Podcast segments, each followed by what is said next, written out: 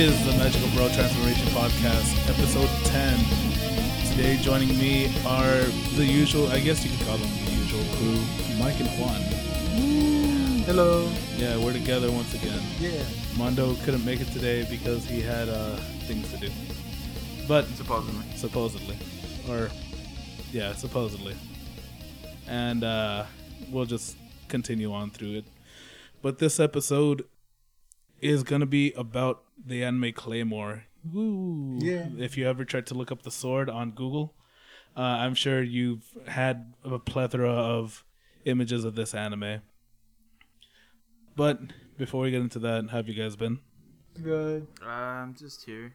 I haven't really done anything at all. No, I think I'm about to leave. Yeah, Juan has like a three-hour trip ahead of them, and we uh we uh what's the word? Uh, not bribed, but uh we bitched him. We kept bitching at him until he came. No, that's not true. No, it's true. we, we we were on our hands and knees, kissing his toes, and he was like, "Beg, beg for me," and I was like, "Juan, okay." And he finally decided to come. Mm-hmm. I, I guess that's what happened. Yeah, we're gonna we're actually gonna record yesterday, but we ended up um, watching John Wick and eating afterwards, so Yeah. uh, that didn't end up going through because it got a little late, and we also had to. We I mean we didn't have to finish the anime that night, but I kind of wanted to since all three of us were just here anyway. Yeah. I, I, I just wanted to see the ending. I was like, yeah, let's get to it. Let's let's see why people talk so much about Why the people ending. and rave. Why why are people so? I wasn't sure of the actual about the reaction to the ending. We just we just, I just knew that there was a reaction, and I was like, I wonder what it is that makes people, you know, have some sort of, you know, hate or love. I wasn't sure towards the ending, and we found out. We we sure did, but we'll. I guess we'll. Let's get to that when we get to that. Uh, we won't save it for the end, but I guess we might save it for the the middle or something. I don't know. But yeah, Claymore.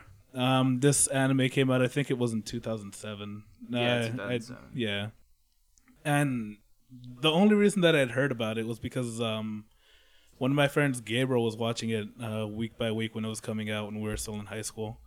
But other than that, I just seen like uh, wall scrolls of it from time to time, but nobody really mentions it as much as I think it should be mentioned. Maybe I don't know. Now we know. Now, I mean, yeah, now we know why, but I feel, I feel like it was all right, but I digress.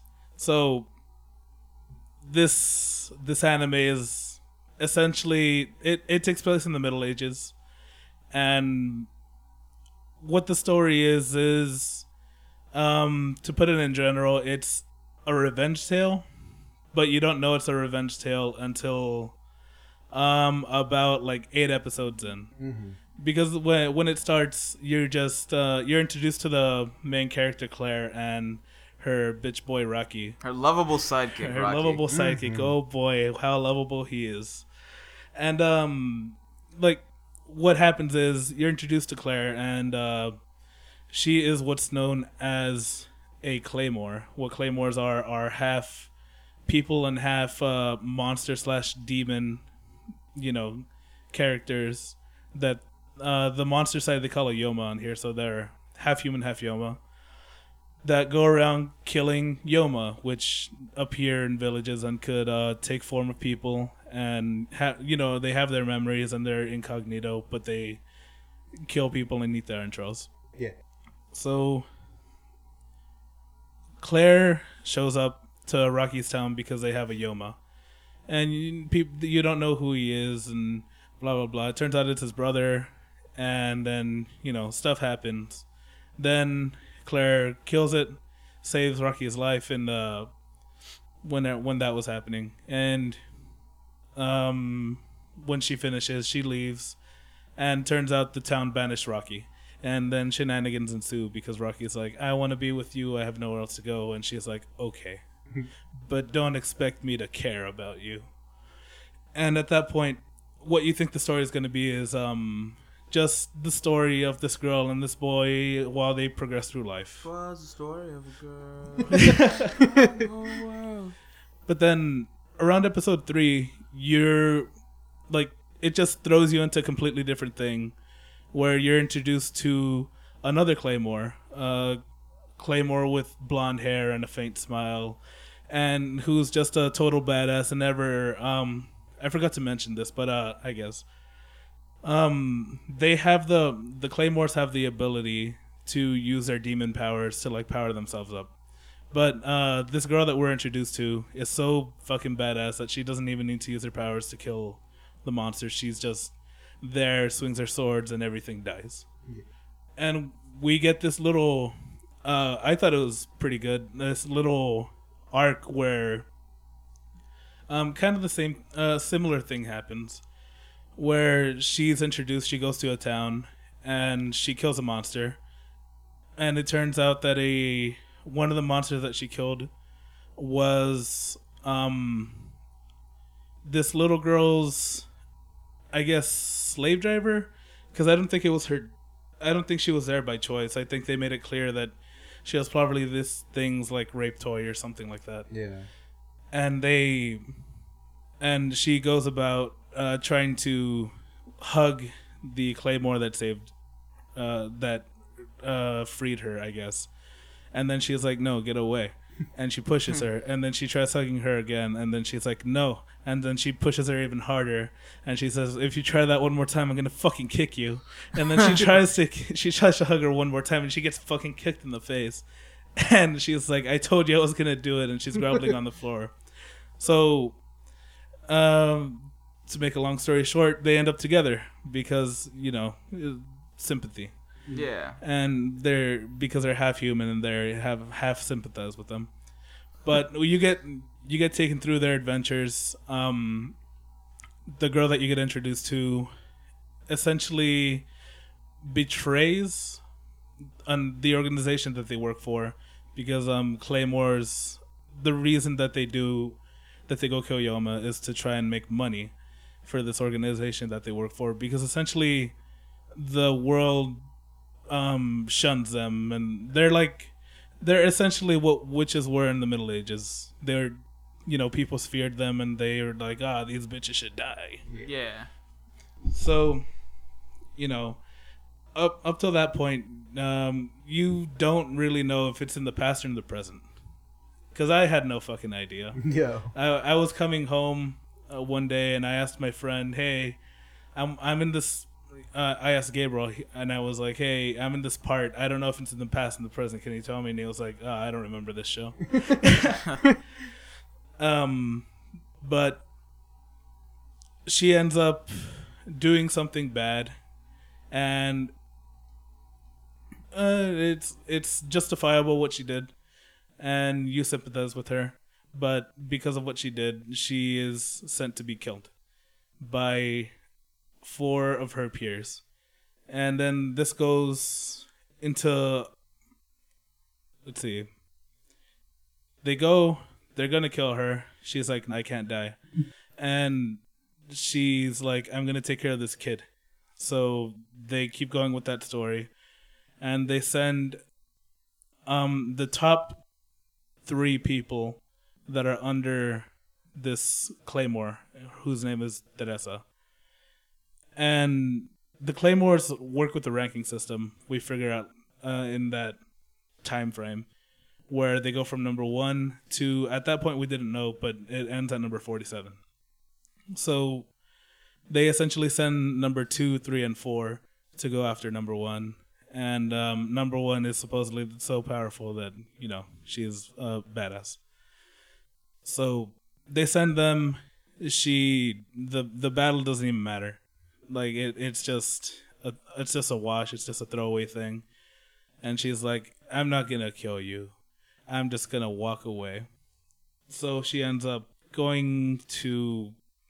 Well, they just end up walking, and then one of these girls that they introduced that um, becomes an important character, and becomes the um, pinpoint of the revenge or target of the revenge is named Priscilla.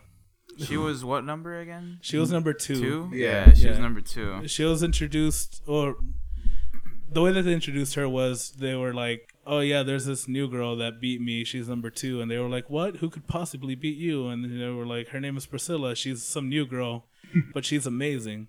And then a little bit after, a little bit after they introduce, they say that they show this girl just like, you know, dopily falling on the floor, and she's like, and they're like, "Is who is that? Is that?" And they're um the now number three says, "Oh, that's her." And they say, "What? that fucking joke is her?" And you know, she becomes your stereotypical um what's the thing when you're goofy and you drop stuff? Clums, your klutz, Your stereotypical yeah. like she's introduced like a klutz.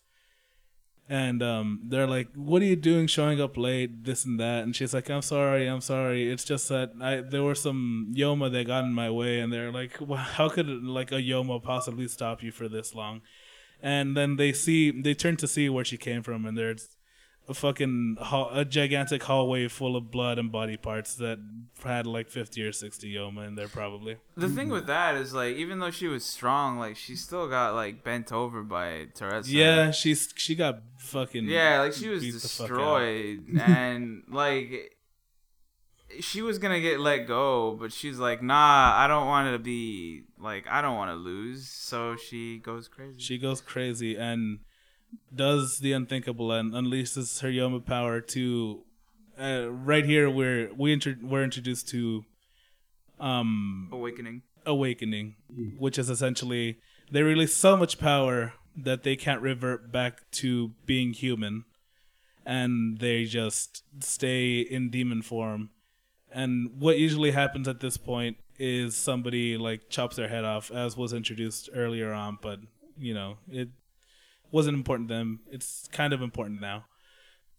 So, um, in the awakened form, she starts fighting Teresa, and she makes Teresa finally like use some of her Yoma power, but she still beats. You know, she still beats the fuck out of her. Yeah, like she, her using that Yoma power still did nothing. And like you don't get a proper gauge of her actual ability because Teresa was just so far above like all the other Yeah. people that like it didn't even matter how strong they Yeah, actually she, were. She just had to turn her eyes into demon. Like it, Yeah, she like she didn't up even- everybody. Yeah, like she Teresa never had to use her Yoma really. So like when she fought um Priscilla, even Priscilla as a fully awakened thing, just It- she got it, she got fucking- fucking beat the fuck out. yeah, like she was just laying on the ground by the end of the flashback. I was like, wow, that's really anticlimactic. So, so when Priscilla is full powered, she's like, "No, I can't, I can't turn back. I can't turn back." And she uh, starts begging Teresa to behead her. And Teresa gives a little speech, and she's like, "Oh, you poor thing, blah blah blah. I'll try and make this quick." And she has her sword, and you know she's she's a, she's about to behead her when suddenly you see this flash and you see that her Teresa's arms get chopped off because this fucking bitch tricked her, and and then all of a sudden her head gets chopped off. Yeah. What a cheap tactic. It's a She cheap. It's wanted to win, and the worst part is like the rest of the series. They spend wondering how the fuck did Priscilla kill Teresa, and like they keep asking like how did she do it, and like in their minds they have this like grand battle that they had or something like oh yeah they fucking they fought it out, and then she just ended up beating Teresa.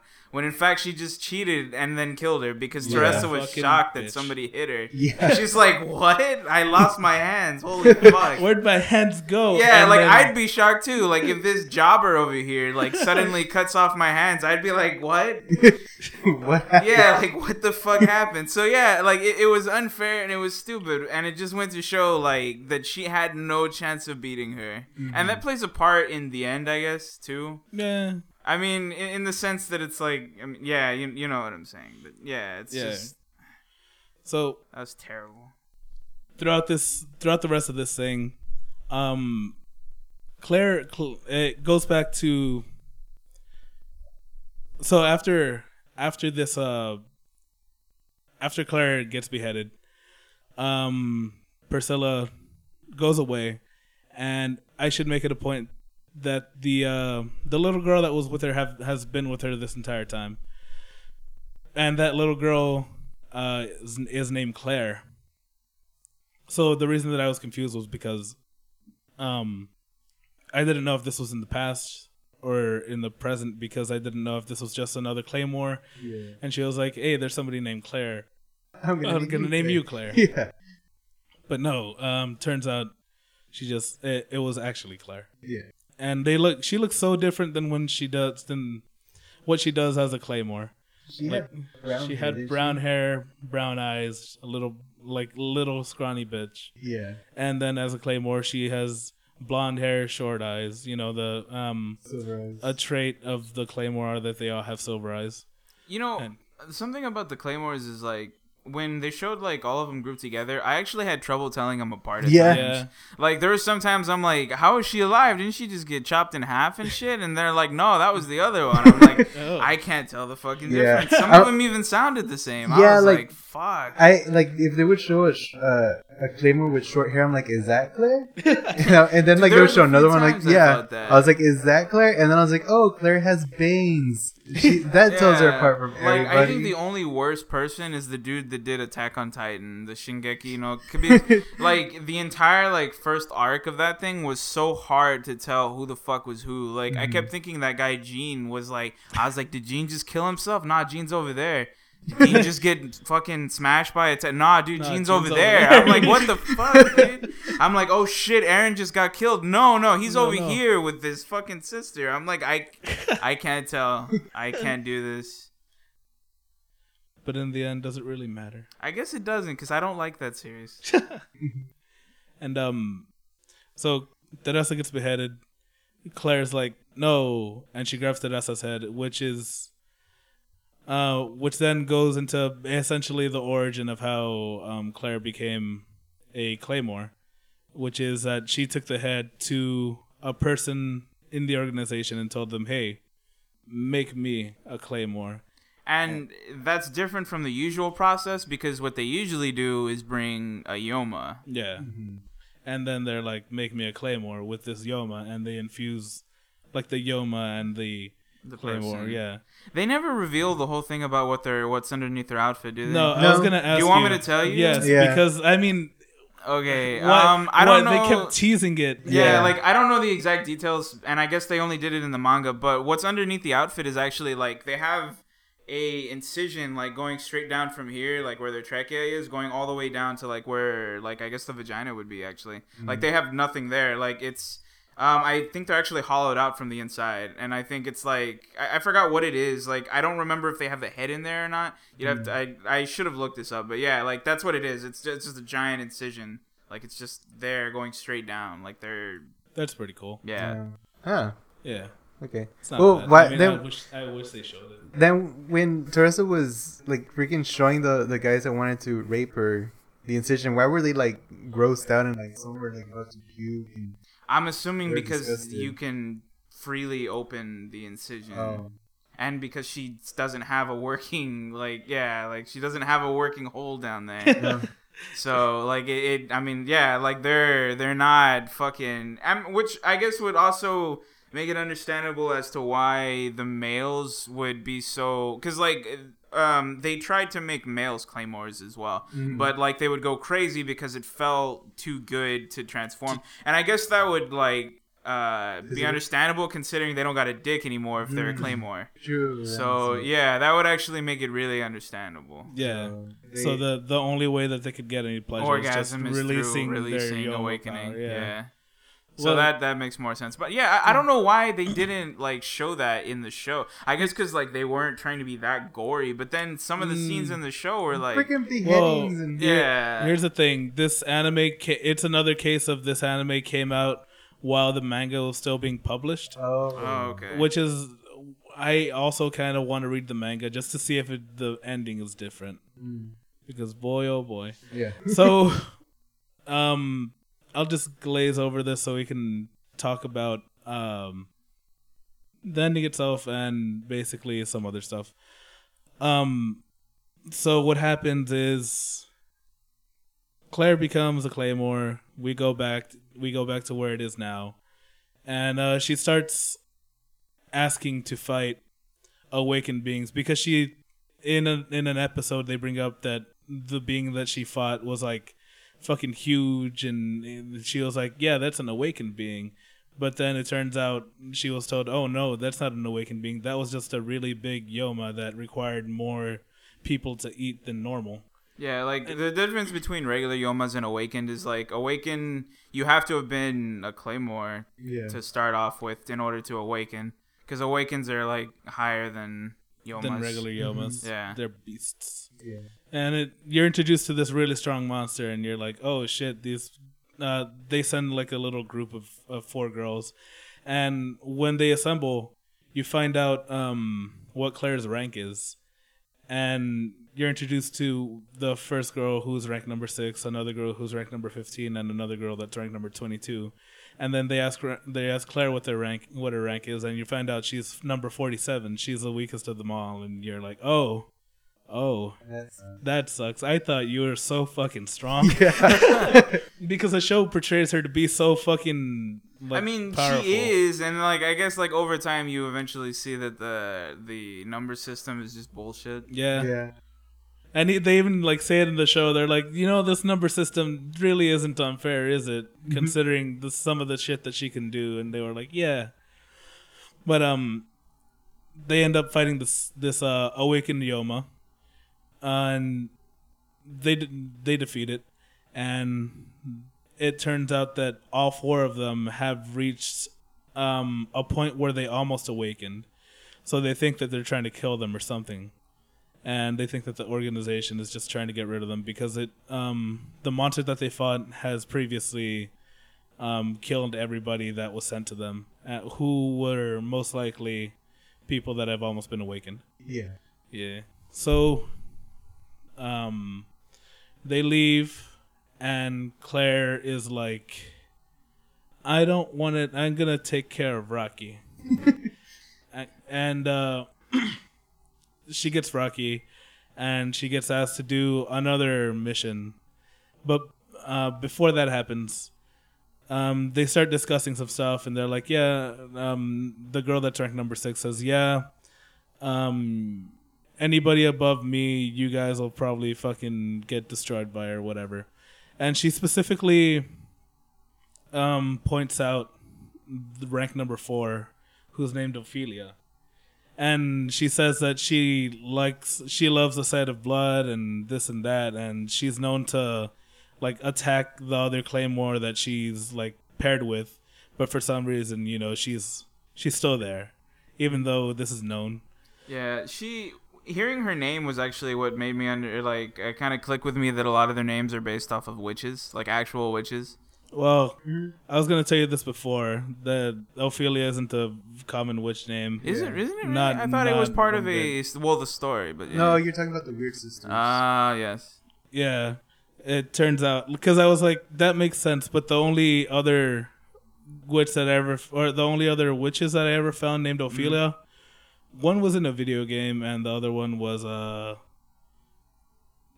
I think it was just a video game. Oh, okay. Yeah. Yeah. I guess I just thought of another. Well, like Juan said, but yeah. but to uh to bring back her name so i mean you know ophelia because of hamlet and you know that crazy bitch so you know she's a crazy bitch She But- was a crazy bitch. and um turns out that i forget the language it was i think in greek i wrote down greek but in greek Greet.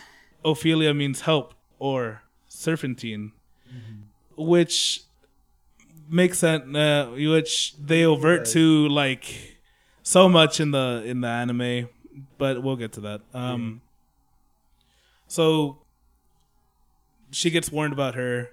She leaves. She's like, "Racky, Racky, I did it," and they're like, "Yay!" And they go about their thing. They get Claire gets another mission. She's like, "Cool." and then she shows up to where the mission's gonna be, and oh shit, it's Ophelia, you know, It's just the sitting girl. there, and she's like, "Hey, how you doing?" And she instantly like attacks her and tries like testing her, and then fucking cuts off her leg. She just. She cuts off her legs, and you're like, "What the fuck is going on?" And Rocky's like, "What? No!" And he tries helping her, and this whole thing goes about until, um, Yeah, Yeah, she The- like they're, she's just fucking with uh with Claire for like a good while during the fight, and then um Rocky tries to defend her, and she just starts laughing at him, and then she beats the shit out of him, and uh amidst their battle, all of a sudden the actual mark of their target was or their target was actually she she pops up there all of a sudden, and she's like, uh hey. and uh, this is the first time we're introduced to an actual fully awakened being and it's uh, this girl who's seemingly still conscious of her actions, and she's a tentacle monster. Of course. Mm-hmm.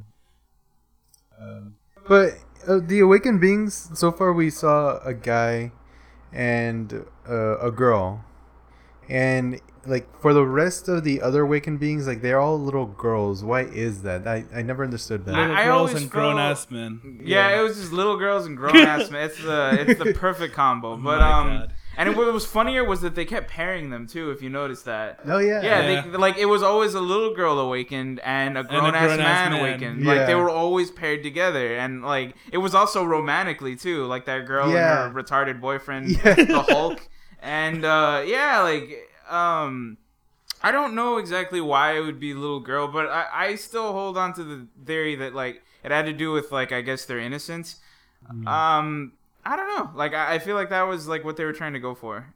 And the males were like, you know, big and hulking because that was like their comfort. Yeah, That's- like that. It represented their masculinity. Like that was their comfort zone. Like, yeah, I'm Yeah, a big look at me. I have a dick. I'm big and strong. I'm got big and strong to be big and strong. yeah. So the little girl the little girl appears and she's like, "Hey, what's up?" And uh so wasn't it Ophelia that cut off Claire's arm? Ophelia cuts off Claire's arm. Yeah. Ophelia cuts off Claire's arm and she's like, "Fuck, Racky. We got to get out of here, Racky. we got to find a place to hide, Racky." And she starts running the fuck away. Wait, no. Does she cut off her arm during the fight? I thought it was after. No, yeah, she cuts I it. thought She it was- cuts it I off. thought it was, um, it was it was later when they booked it. Um, because during the fight. Um, Oh, was the, the next. Yeah, during the fight with the awakened being, um, pr- before the awakened being showed up, she cut off her leg, and Yeah. so Rocky's like, "I'm gonna be a living distraction," and he just gets wailed on by Ophelia, and uh, Claire's slowly regenerating. And this is where we also learn the um the class system in the game, or in the game in the show.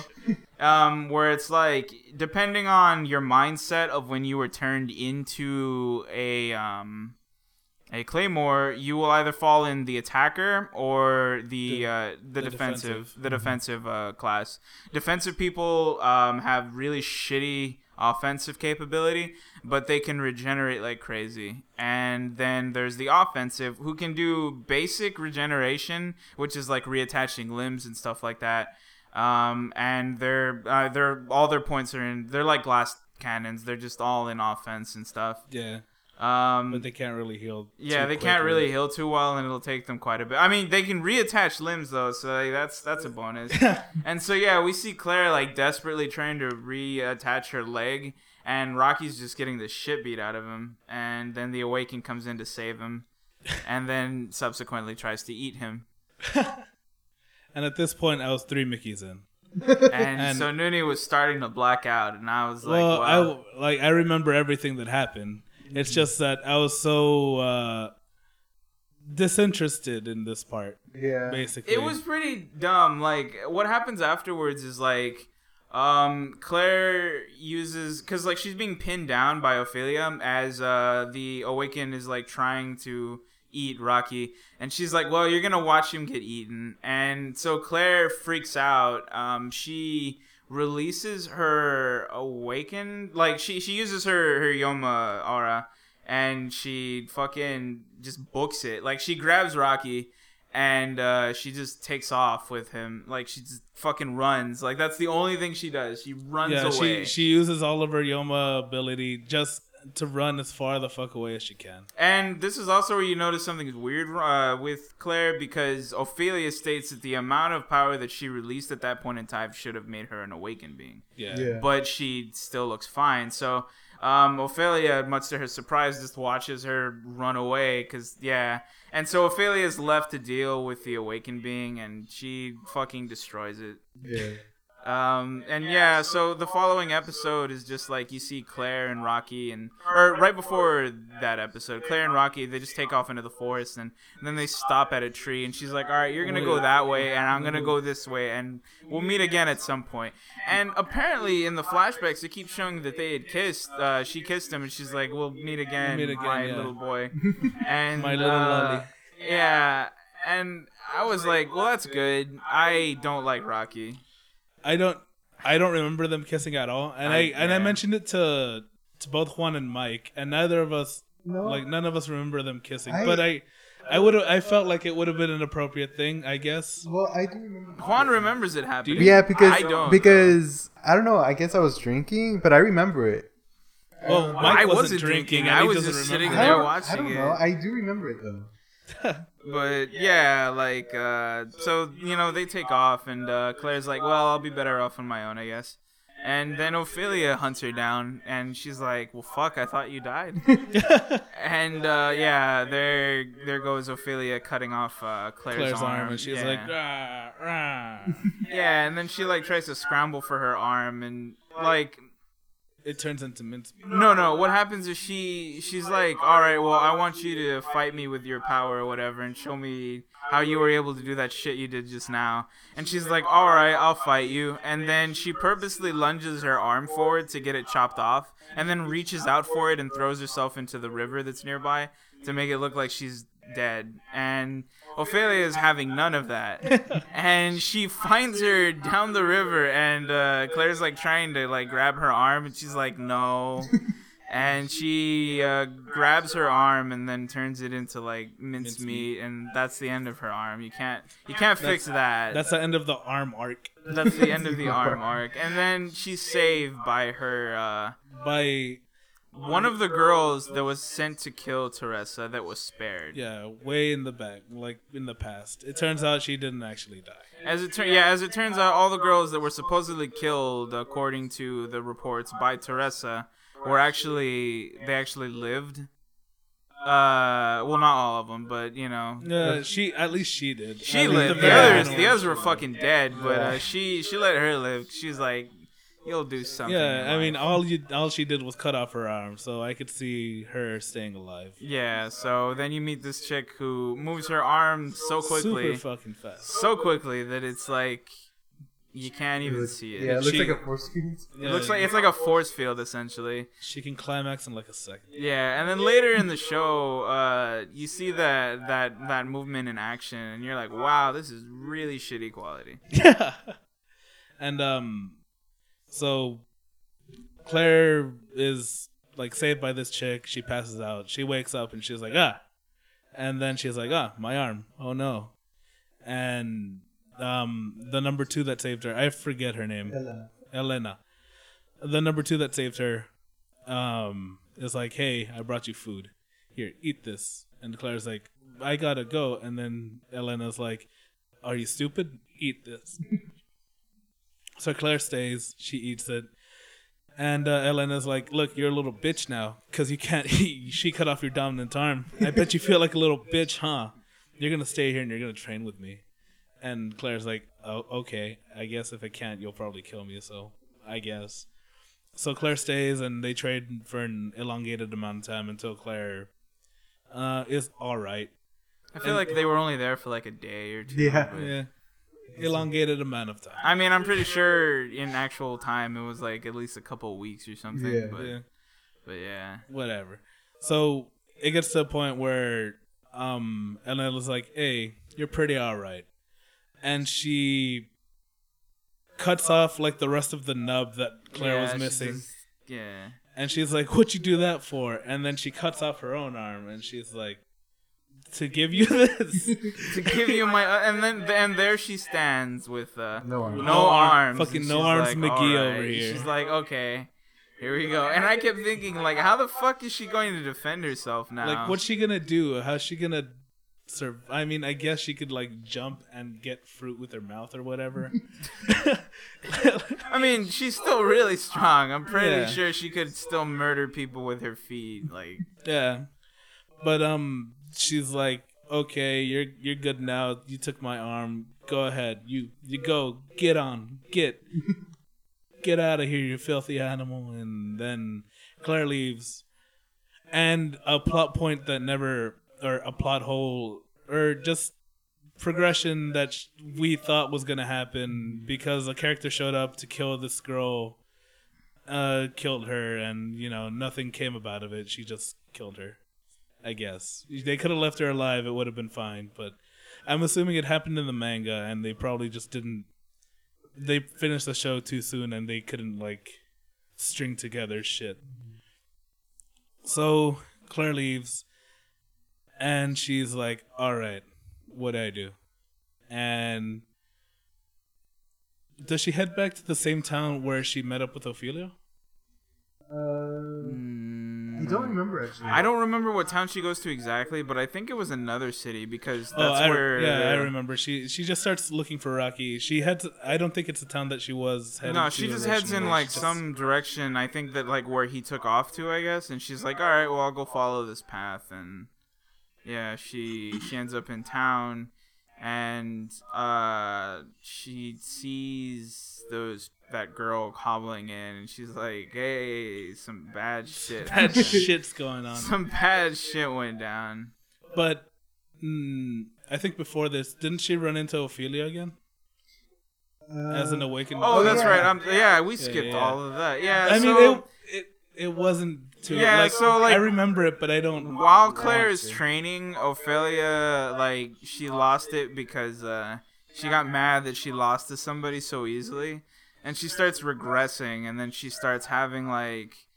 Like she starts going crazy, but like she starts like murmuring shit that like I guess had to do with the reason why she became a claymore, which goes to show how unstable claymores are. yeah. Um, and so like she starts talking about like her brother who she felt needlessly died for her own sake, and how that's why she hates like weak people. And so like that just it makes it worse for her, and then she just finally breaks and then turns into an awakened being. The thing with a lot of awakened beings, or I don't know if it's just like new ones or if they're just so far gone or something, but like they seem to lack awareness Yeah. like Yeah. like a lot of the time they'll seem really like clear like they'll understand everything except for the fact that they're awakened beings Yeah. like a lot of them have no idea that they're actually awakened Yeah. Yeah, as at least the the freshly turned ones, and I guess the ones that regress because they're autistic or something. yeah like the later like i I guess it really depends on like your conditions for i think the people that might have like forced their transformation they'll they'll be a lot more clear than say Ophelia, who just Who just- snapped, who yeah. was crying, and and then she turns into a serpent lady. Given through their fight, she does become clear.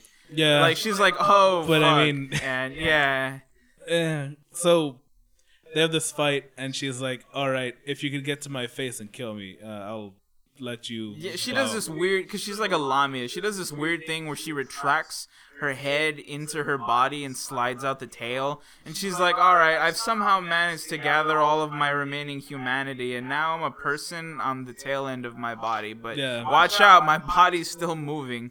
So her like Try and hit me. So like she's like half human, like she's just like completely naked, yeah. like on the tail end, talking to her while her body's still like the rest of it's still like a Yoma. So it's like all crazy and got scissor hands and shit. Yeah, and it was funny because like when she gives the challenge to Claire, she's like, you know, she could have just dodged the body entirely and come straight for me. She's like, but you know, I guess she really wants to prove something. so Claire starts using her newly found fast hands, and she Edward Scissorhands her way all the way from the very tip of the tail to the base of the body, and she's and what was her name? Ophelia. Ophelia. Ophelia's just like, "Oh, you did it! Way to go! You win!" And, and then, then she Claire lets her kill her. and then she lets her kill her. And while she's dying, she dies in much like Ophelia. She dies in a fucking in Water. water, and you know she was a serpent, which is why they called her Ophelia, and you know all these stupid references. that are stupid. so dramatic. Yeah. Yeah. She's like, oh, that's why I was smiling. He said he smiled because he saved me. Something Yeah, dumb. she finally got over her trauma in death. Yeah. Um, like the organization, what I what I understood at the end was like the organization just picks up these like super broken girls, and they're like, "You'll make a fine soldier." And so when Claire went with like Teresa's head, they're like, "Well, we've never done this before, but let's try it. We're Fuck gonna it. fucking try. We're gonna see what happens." And so like I, I like this organization. They're like, you know, what would be great. You know, it would be great. And so yeah. I feel like with the with the numbering system, with all like with the powers, with the missions, I feel like this would make a decent game. And from what I've seen, there's been like a DS game, I have which no I'm idea. sure was garbage. probably. Yeah. But mean, I feel like somebody should try and make a game out of this. or something at least with like similar elements. Well, Yeah. I mean, Bloodborne is is close to Claymore because it's it's basically people that are like half monsters, half human, or they're they're regressing as they go go along with the game. They're Yeah. they're turning into monsters. So what you're telling me is uh, Bloodborne stole the idea from Claymore. This very basic idea that anybody could do because it's uh, Yeah. yeah, Throwing in I mean, there's Shakespeare there's already a game, and like the game has H.P. Lovecraft references instead of Shakespeare, so yeah, I feel like. H.P. Lovecraft is such an overly used like term. not not just term, but like I feel like his works are so overly used. It, well. I mean, yeah, it does. It does make sense. I that just it's- feel it's like it's used. it's a way that people describe things because it's well, it's um easier to it's easier to grasp if you, if Yeah, you say like, like, it's it's Either an H.P. Lovecraft Lovecraftian type of or- thing. yeah, or like it's a Lovecraftian type of Which I don't monster. agree it's, with, It's readily identifiable. the irony, yeah. the irony is, if if anyone's ever read the stories, he doesn't even describe them. He he says they're they're so horrible that they're indescribable, Yeah, and that's that's what I come don't. up with, and yet people come up with these images in their head, like, "Oh, that would be indescribable." Yeah. While at the same time, like It- that, it's if you've described described. it, it's not. Yeah, Yeah, It- has it re- it removes has the fear. Yeah. Yeah. yeah, yeah, and, and like I don't know. I I give Mondo the the uh, my H.P. Lovecraft book, and he Mondo doesn't like to read. It's surprised. I'm surprised that he's ever read Harry Potter and he loves the books, but he, I've actually read all of the Harry Potter books, and I don't like reading, and I Yeah. don't like Harry Potter. Like Yeah. I don't, like I don't Potter, like his it. books. That's the thing. Like my family growing up, for some reason, assumed, oh, he's smart. He can read at a high school level. You know what? He loved Harry Potter, and like out of boredom and not having video games for some time, I was like, you know what? I'll read these books, and then like. Uh, I've learned this about myself where I will actually look at shit out of obligation. Like I'm like, well, I'm already this far in, or well, I mean, it's catered towards me. I may as well, or well, it has something that I might like, Yeah. even though I won't like anything else. I may as well. And But but going back to H.P. Lovecraft, the other irony of it is, you know how we describe something as Lovecraftian. I mean, In in we H.P. we as in, in other essence, people, that should be but- indescribable. yeah, and and in H.P. Lovecraft, uh, some of his stories he says, "Oh, this is the." Um, uh, what, what was it that he says? It, it basically how he describes it is like this is this I could see in a painting that Fuseli has created, or this is like something out of Edgar Allan Poe's works. Like he he references other people Yeah. to describe this unspeakable his horror.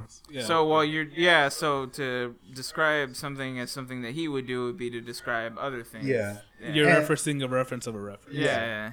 yeah. Yeah. which you know I don't like describing anything as Lovecraft Lovecraftian because e- every time I hear that word, I'm like, that's stupid. That sounds Yeah. dumb. Why would you describe something by not describing it at all? Yeah, and for those that have never read the books, um, and they're like, "Oh yeah, H.P. Lovecraft," ha ha ha, they they just think about Cthulhu, but They just think Yeah, about like it's always something about Cthulhu. yeah, and like, and then or you're like you're an autist and you like uh, lollies, and so you you know H.P. Lovecraft through Nyarlathotep or something like that. So back to this.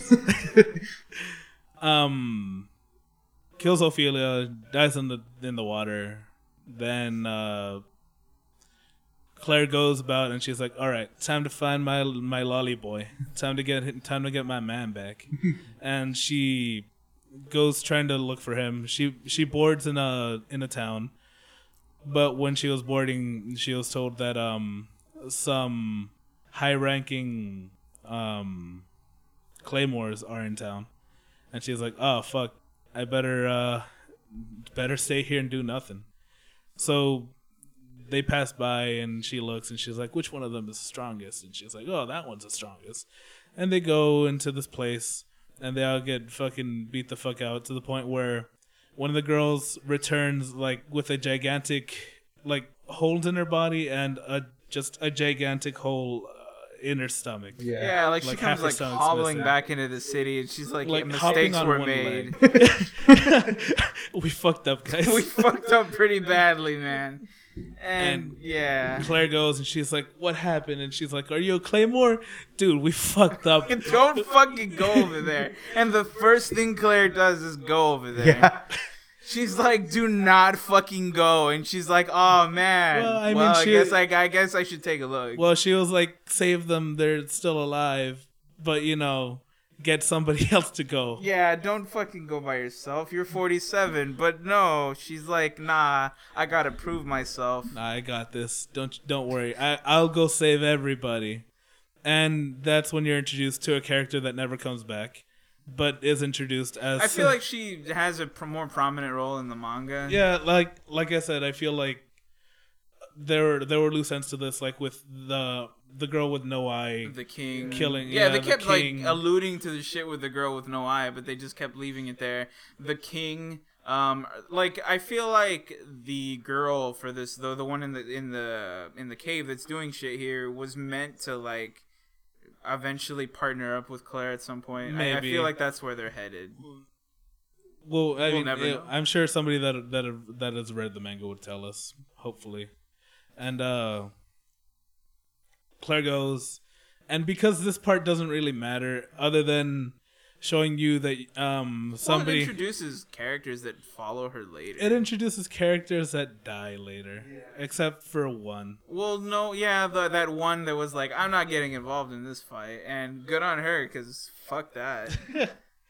so you get introduced to Lol, this an, another lolly, and uh, her slave, Her basically her her lover, her her lover kind of thing, guy. uh, somebody that could, the only person that could uh, take her. Yeah, they could take and her. however you want to assume what that means, because that could be a lot of different things. Yeah, it could be power wise, it could be uh, Sexual. sexual. it could be uh, emotional. I mean, there- there, emotional. could be. it could be completely plutonic somehow. I don't know. Well, well I mean, he seemed a little too stupid for anything.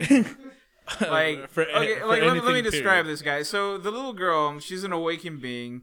She's described as like ridiculously strong, and she's paired up with this dude who's like torturing the members that were captured of that girl that was hobbling into town and they're trying to force them to like awaken, Awaken. by like repeatedly torturing them and this dude can pull spikes out of his body and like he just impales them with it like repeatedly over and over until like they either die or they awaken and so like this dude um at first i was like he's just a regular yoma but he's uh he's also an awakened being Yeah, he's an awakened being and he's like the way he was drawn and the way he, he looks he looks like he's made of like rock or something It's Or metal or really- something. Really strong rock or metal. yeah and like he can pull these spikes out of his body and like his gimmick is like he's really fucking big he has these spikes and he's like almost impossible to cut Yeah, because of how like thick his like outer layer of skin is. Yeah, and so like Claire goes in and she tries to like uh, fi- uh she goes in and she's like, "Oh shit, hey." and this dude being the retard he is gets stuck in his own cave and he's like, ah, "I I can't move." And so Claire starts like wailing on him and she's like she can't do shit to him and he's like, "Man, Hey, that's pretty mean that you're like taking advantage of the fact that I'm fucking stuck here." And like he he takes no damage from her. And like here we also see that like um the whole class system because this dude puts all of his points into offense like there's no There's no defensive fucking- there's no defense in this man And yeah, like uh, who was it that was in? What was the girl's name again? That's introduced. Jean? Helena. No, no, no. Oh, no, the other one? the first Um, one that starts off. Galatea. Galatea. Galatea is number four, three, Number. or is it six? Oh, I don't remember. Oh, Number five? Remember.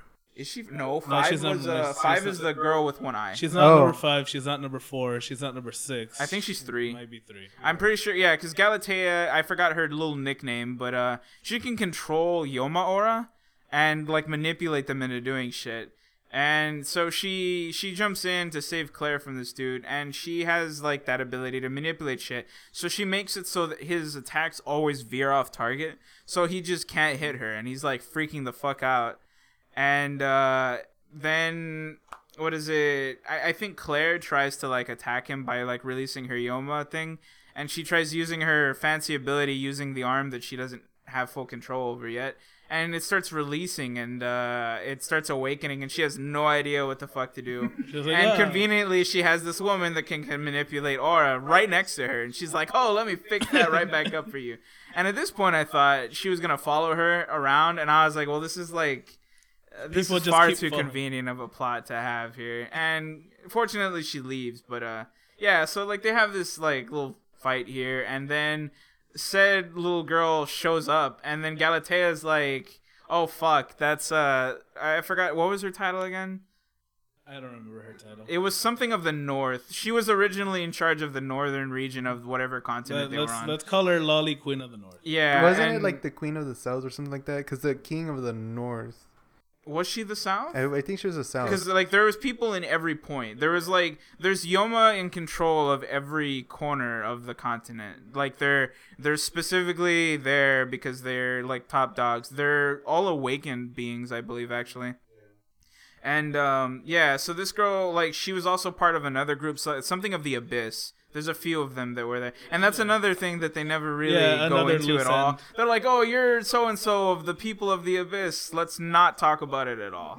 No. And so yeah, like they just describe this girl as really fucking strong. And uh yeah, so she shows up and uh what is it? She's just watching. She doesn't do shit for for a good while. And uh what is it? Um Galatea is like, "Well, we can probably beat him, but we need someone else's powers." Uh she's like, "You know that girl that's downstairs? You got to go save her." so Claire's like, okay. Yeah, and so she just runs off, and Galatea's like, "All right, well, I'll hold this guy off while you go talk to, to uh, fucking Jean." And then Claire shows up at the bottom, sees she's a girl whose name is Jean, and she's like, "Oh fuck, what do we have here?" And you see her, and she's fully awakened, and it looks like an. Uh, the best way to describe it, I guess, would be like an alien, tentacly, like. I thought it was moth-like. Eh, moth-like, Moth like alien tentacles. moth-like alien was tentacles. just- like it had, it had wings, but they were made out of tentacles Yeah, which is a thing that uh, apparently people have here. like I don't I don't mean that like ironic. I mean like other people here have wings made out of tentacles. And uh she goes and with the power of love, she she's like, "No, you can turn you can turn back to Claymore. You don't have to be awakened." But Jean's like, "No, kill me, no." And then Claire hugs her and she's like, "There, I saved you. Everything's better." I was, I was like, this, this, Now- this better not be a reoccurring theme. Now, this is the second time that this has happened in the show at this point, because earlier in the show, Claire was like, "No, I'm about to turn. I'm gonna cut my own head off." And then Rocky goes and hugs her, and she's like, "No, I love you. Stop." Uh, he doesn't say that, but he's like, "No, don't turn. You don't have to May as do this." well. Yeah. so this is the second time that this has happened, and just so you know, there there there's a rule of threes, and I was hoping that it wouldn't happen again, but you know, Ah, I guess the rule of pl- the rule of threes apply to dude, apply to rule of everything. threes is like, it's, it's, it's- consistent, I guess. I guess it's no like matter a how universal shitty it is. rule, dude. Yeah.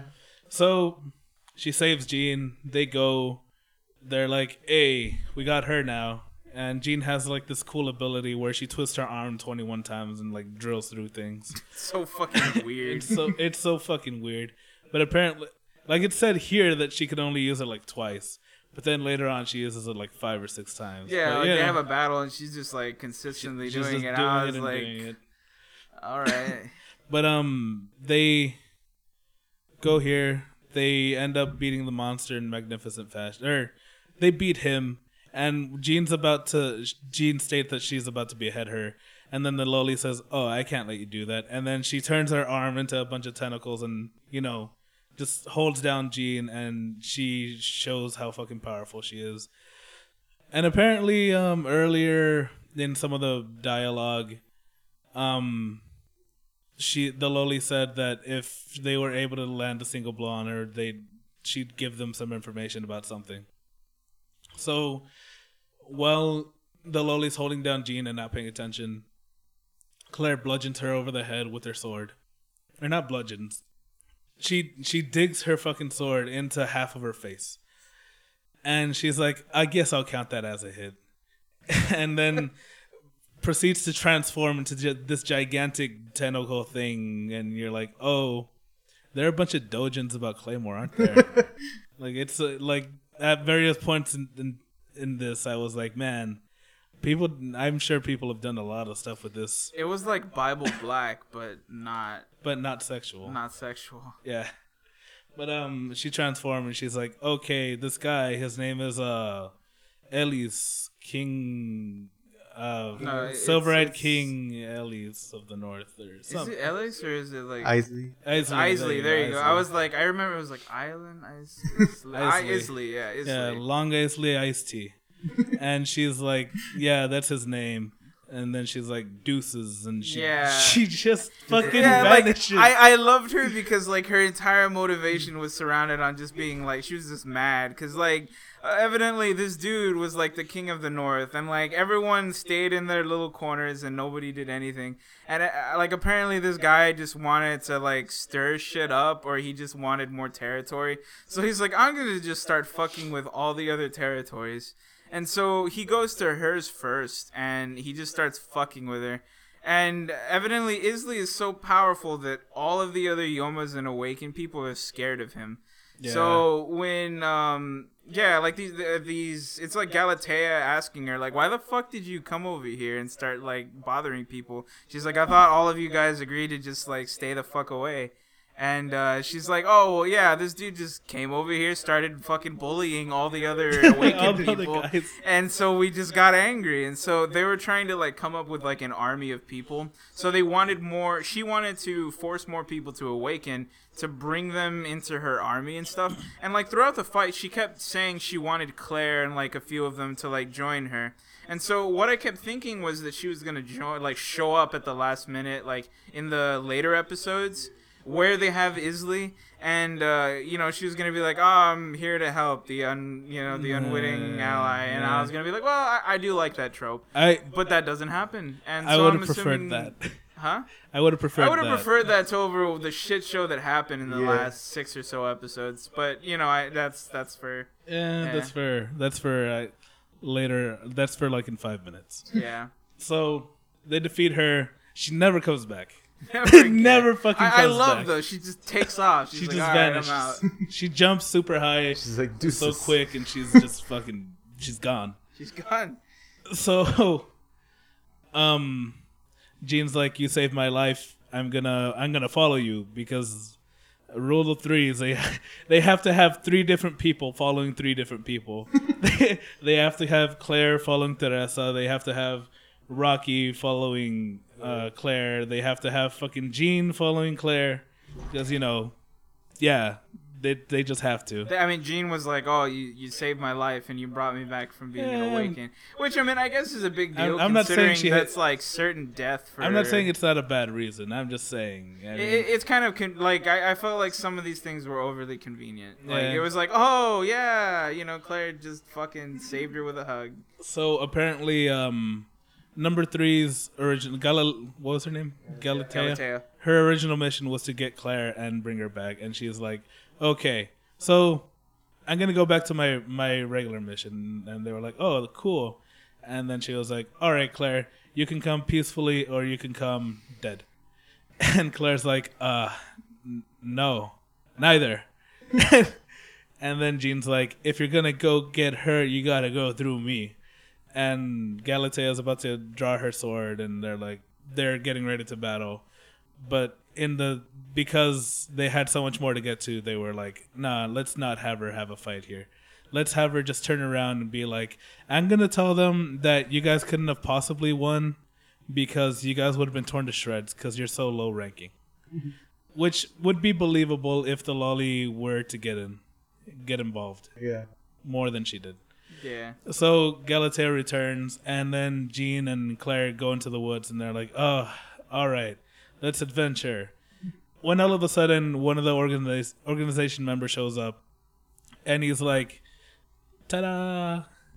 You see, if we really put our minds to it, we could have you dead if we want. But here's a here's an ultimatum. I'm gonna Ultimatum. all tomatoes. I'm gonna give you a mission. Should you accept, you'll be pardoned. If you don't, you're gonna die. You know, you can pick. And then she's like, "All right, I guess I'll do the mission." So then they go, and he happens to mention that Raki is also heading towards the direction where the mission is, which is the north. And um, they head over there. They meet up with 24 other Claymore, which is Whom I had so much trouble telling apart. From. yeah. They they're all they're all blonde-ish or blonde. They all have silver eyes. They're all white. Most of them Most- have similar builds. Most of too. them Yeah. have similar builds. All of them. was- Ex- all of them have similar builds, All of them except except, for, for- one who was like super buff, and I was like, that is like it was like uncomfortably buff. I, like is, there's a scene where they're like sitting in the barracks together and they have all their armor off, and I was like, holy shit, that is not the body of a woman. Dude, what was it? um, fuck, I can't. Was remember. it Beth? Because I mean, I believe Loki. one of the claymores is called she Beth. Was, she was like the the muscle bound one that carried two swords. I can't remember. I don't her remember name, her though. name, but I'm sure it was important in some way. and um, they show up, and you're like, "Holy shit!" That's at this point, it's about, it's more than half of who they have left because of how many people have died. Yeah. and you're like, how, uh, like, what could possibly be going be going on? And they're like, so this guy, he's gonna come and attack, and there's gonna be a bunch of monsters. We're gonna have four captains, and then there are gonna be four teams, and they split everybody apart. And um, during the night, while they're like resting and stuff, um, these Naruto characters show up. Like They're, they're so distinct from like any other Yeah, like- characters. I I would assume that um so they're part of the army that King Isley has, Isley, Isley. And he like you would think that because these characters look so distinct that the entire army would look that way, but no, they just look like regular you know, like considering how like different these guys look, everybody else kind of just looked generic, yeah. they were like the rebels of the army. Like Yeah. they, yeah, They're like the we got this dude that's wrapped up in black bandages, and then this other dude that looks like he's from the fucking sand village with like his like turban and like his weird little breathing mask. And then, And then the third the- guy was a bald guy that I don't think he wasn't like actually bald. I think he had like a piece of metal from like his eyes up to the back of his head. yeah. I don't entirely remember, but they all show up and they're like, "All right, let's cause a ruckus," because you know that's what we do.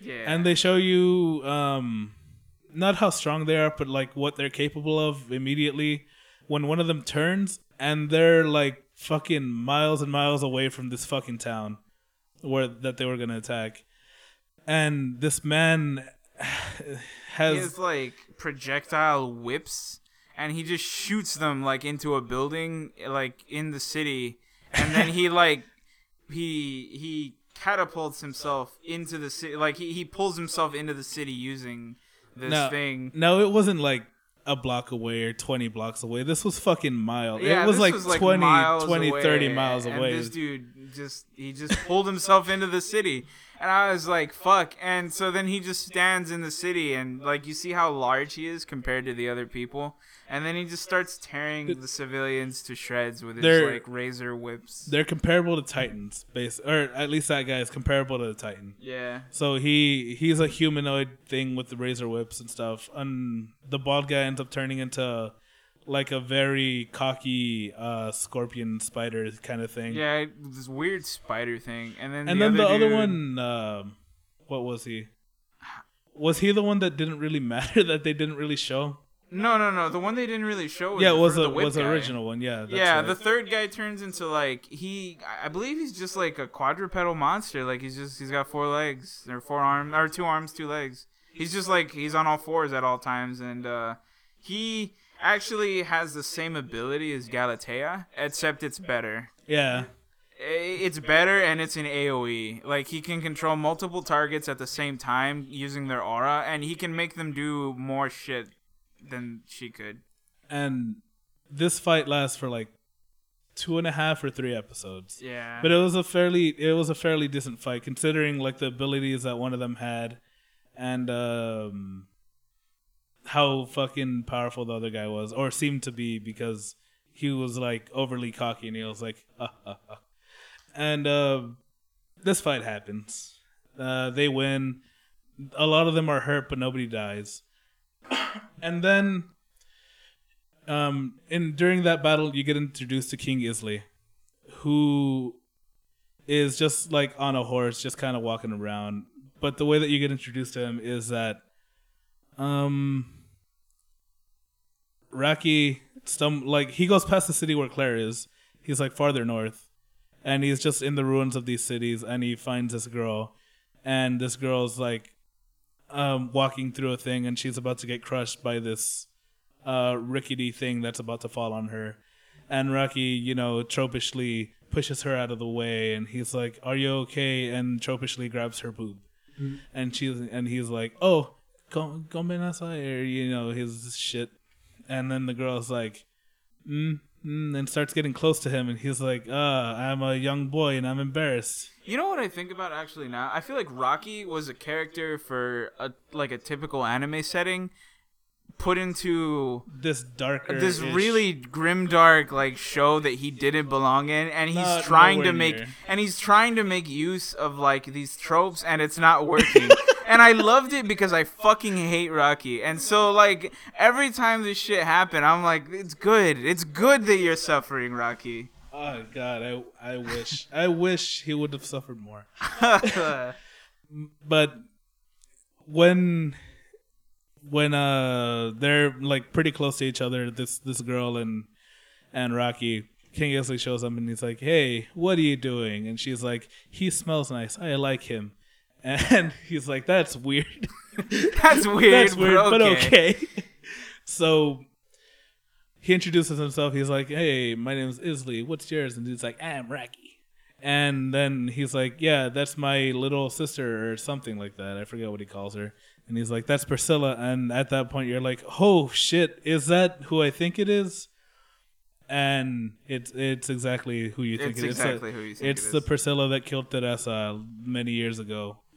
So then the plot starts. Uh, I guess you could say you could see where the end is going, um, because at this point it was like 20 episodes in, and they only have like six more to go. And they, they were like, "Fuck, we have a we have something we have our shit to get together." We have a lot. We got a we got a lot. We got to do, guys. Come on, They get did get a those lot pencils in moving. six episodes. They- like, like what happens is like they have like no recovery time after they kill like the three dudes using the power of teamwork. Like they sur- all of them survive, and they're like, "Yeah, we did it."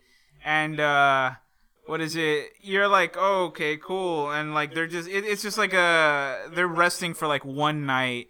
And then like they all Maybe. get gathered to yeah, maybe a night. And then all of a sudden they're like raided by this dude like uh, uh, Isley Well- has like a secret meeting like as he's like traveling with these uh with, with uh Raki and Priscilla. and his supposed sister. And his faucet sister. yeah and like they're asleep and he's like well that's nice because he likes staring at the two of them for some reason. And so yeah he goes into the bushes and then he meets this other dude with like black hair and he's just like hey i'm your general and uh, he's like, uh, "What happened in uh, the city?" He's like, "Well, these three guys got loose, and they just went in there without us telling them to do anything." And so you find out that the three dudes that invaded the city were just a bunch of fucks. and so, like, that also gauges like how How we- strong? yeah, how strong the rest is. of the army should be. And so yeah, he's like, all right, well, uh, just fucking kill everyone in the village. And so he goes back to the to the the camp that he's in, and uh, then he speaks to Raki, and Raki's like, "I don't want to be useless anymore," and he's like, "Well, you know, Raki, being useless is a crime," and he's like, "Yeah," he's like, "Remember that, Raki. Remember, remember, don't be useless, Raki. don't be useless, Raki," but he doesn't take that to heart. No, And so he teaches him the way of the sword for a little bit. for like a day, I for guess. like 30 minutes. and At best. At most, dude. And uh, so then, yeah, he's like, yeah, you know, I really like you, Raki. My, you know, my sister, sister really likes likes you too. And he's like, yeah. He's like, you should come back to our house, and we'll just, you know, yeah, well, you can you can fuck my you sister or just fuck my sister, and I'll just sit there and watch. yeah, because I've let you guys like- do this. I mean, what else would I let you guys do? Because like, kind of like I love how passive he was about the whole thing though. Like, like later on, like uh, he's like, "Oh fuck, your sister's gone." And he's like, "Oh shit." oh, well, look at that. And so Raki goes chasing after her, and then he finds like this woman running away, and he's like, "Well, that's weird." And so he runs into the cave, and he sees uh he sees Priscilla sitting next to a fire, completely naked, and like his immediate response is to go, "Oh, oh, she's naked." oh no, I can't look. Yeah, and like he hears her eating something, and he's like, "Whoa, Oh, what's what? that?" And then he sees her like just drenched in blood, and he's still just standing there. And, And he's he's like, like, "What?" He sees her eating, and he's like, "Oh fuck!" And uh, like he's about to kill her because he's like, "Oh, we gotta kill the Yoma." But no, he starts thinking with this fucking dick. Yeah, like he hears her like murmuring shit about like her mom and dad and stuff like that. And he's like, "Oh, you're you're just peoples." And so he gets on his knees and like he starts like trying to shake her like, "No, don't do Stop that. That's bad. Don't do that." And then the brother comes in. He's like, "She's not going to stop, you know." This is the, she has to eat to survive. I mean, you have to eat too, right? And he's like, yeah. And he's like, Like, well, well, you eat you ra- you eat rabbits and shit, right? And he's like, yeah. And well, she's like, well, is there's the same, except she eats people's. People's is rabbits. People's is and rabbits. so like you'd figure the brother would be like don't touch her or like don't kill her or something. But no, he's just kind of like, "Yeah, Yeah. yeah, this happens." Every once in a while. Every once in a while, she just walk away and so And on and so people. forth.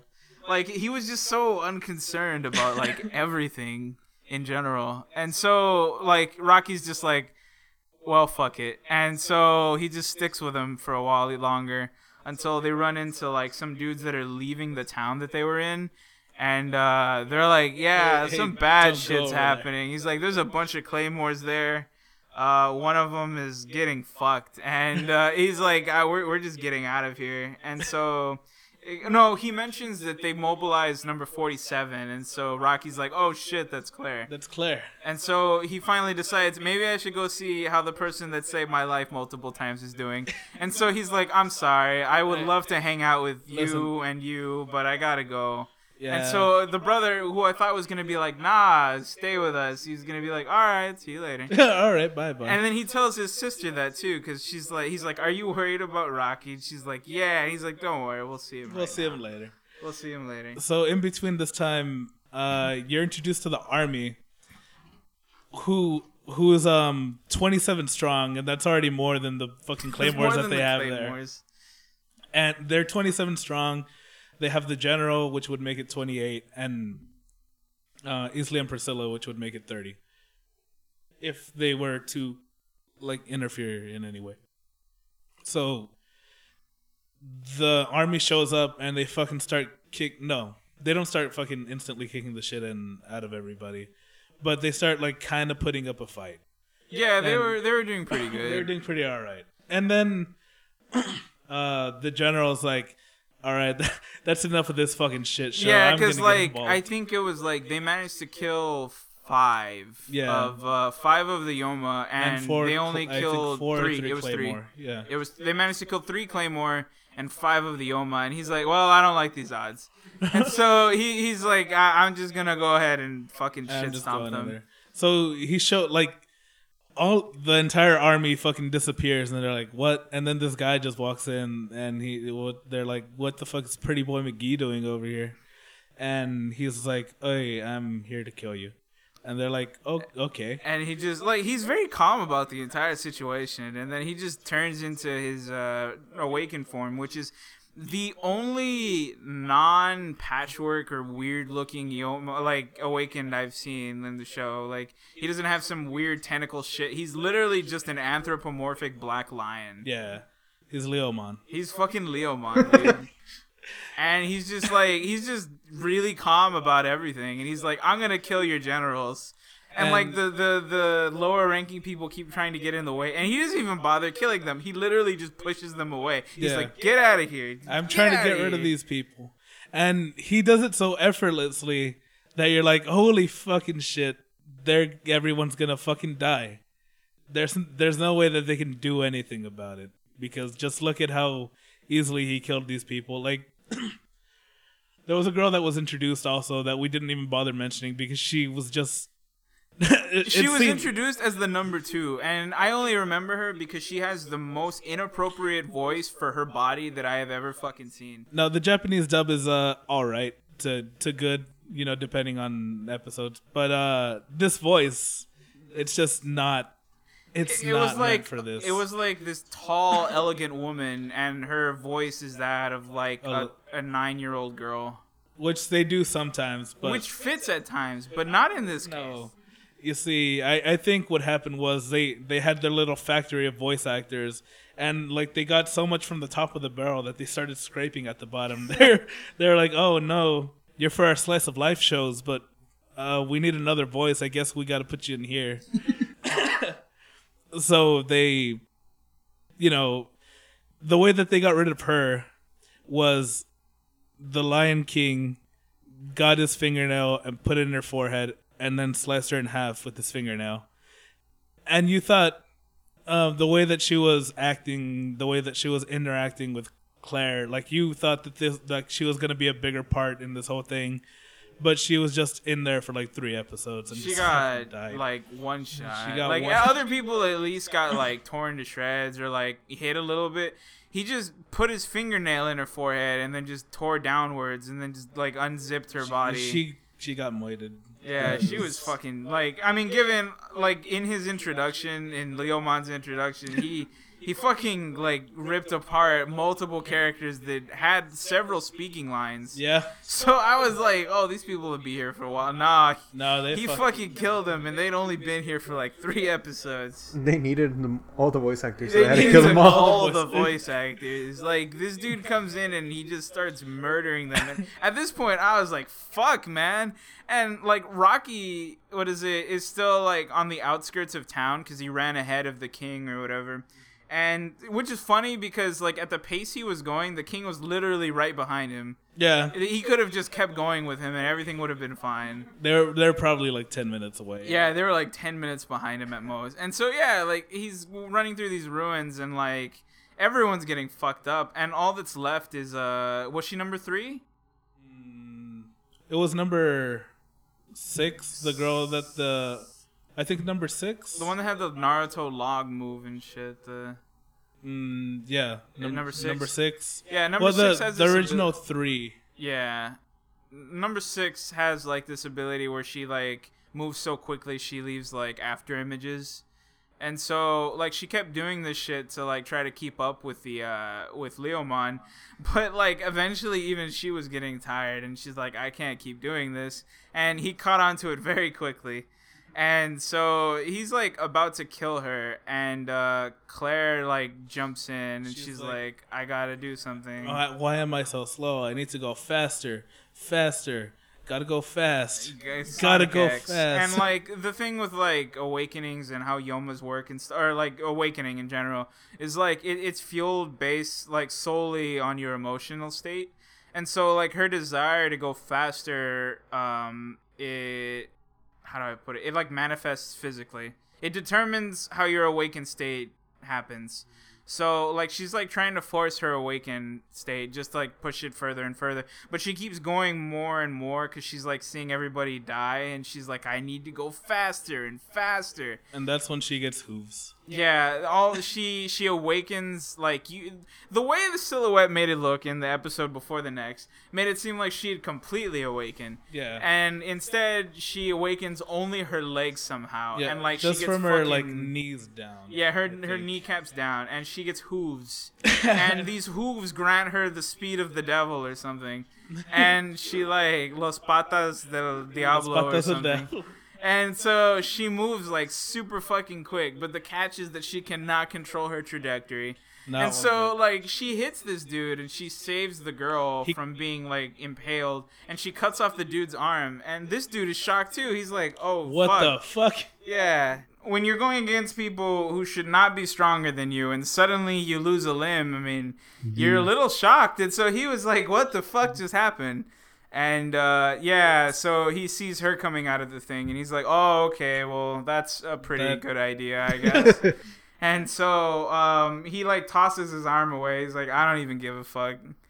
And uh, yeah, no, like I, I think he tries grabbing it, but Claire's that's like, right. No, the fucking the girl with the um with the Mr. Fantastic hand goes Yeah. over. Yeah. Like there's this okay, they have weird fucking abilities. They got Jean who has her fucking rocket propeller hand that shoots forward and like fucking um yeah, it's like a blender. And then they have this girl who has this like rubber arm that like juts forward like it, it's real like it's like she's It's- like fucking Luffy from There, One Piece. there was one point where they tied somebody up with her arm. Yeah, like it's some strange shit I don't understand, but somehow she is able to do this. And so, like the dude gets his uh, his arm falls off, and the girl to make sure that he can't regenerate, fucking she uses her rubber hand and goes out, and then she cuts it up, and she's like, haha, and he's like, I don't even care.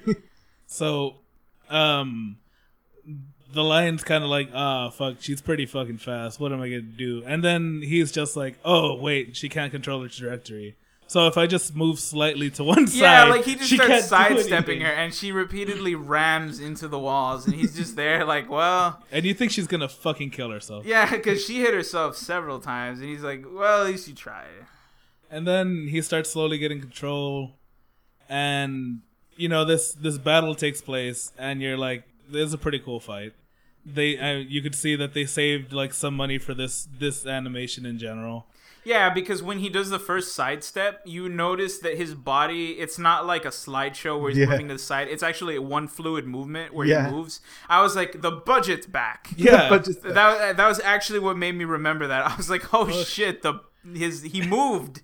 and then when like usually whenever they do super fast fights they dragon ball z it and they just show like flashing here and there. Like their arms flashing here and there. Yeah. but in this uh like some of these scenes they showed like the actual movements of the arms and you're like oh shit stuff's going on. And it was a pretty cool fight but ultimately uh Lion-O loses yeah, and- he he gets fucking chopped into pieces. he gets chopped into little itty bitty teeny weeny yellow polka dot bikini pieces And at this point, Claire is like bordering full awakening. I think like uh, uh, she was like already almost half awakened at that point. yeah and she's just like And- climbing and climbing and like um another thing we forgot to mention was halfway through this battle raki shows up and he's like oh shit where's claire and like all the other claymores are like who the fuck is this kid and because they're like all hiding in like a church building and then like one of the other um claymores like finds him and she's like what the fuck are you doing Get out of here! what are you doing, stupid. kid? And then like she brings him into the chapel where they're all fucking hiding and trying to like heal and shit.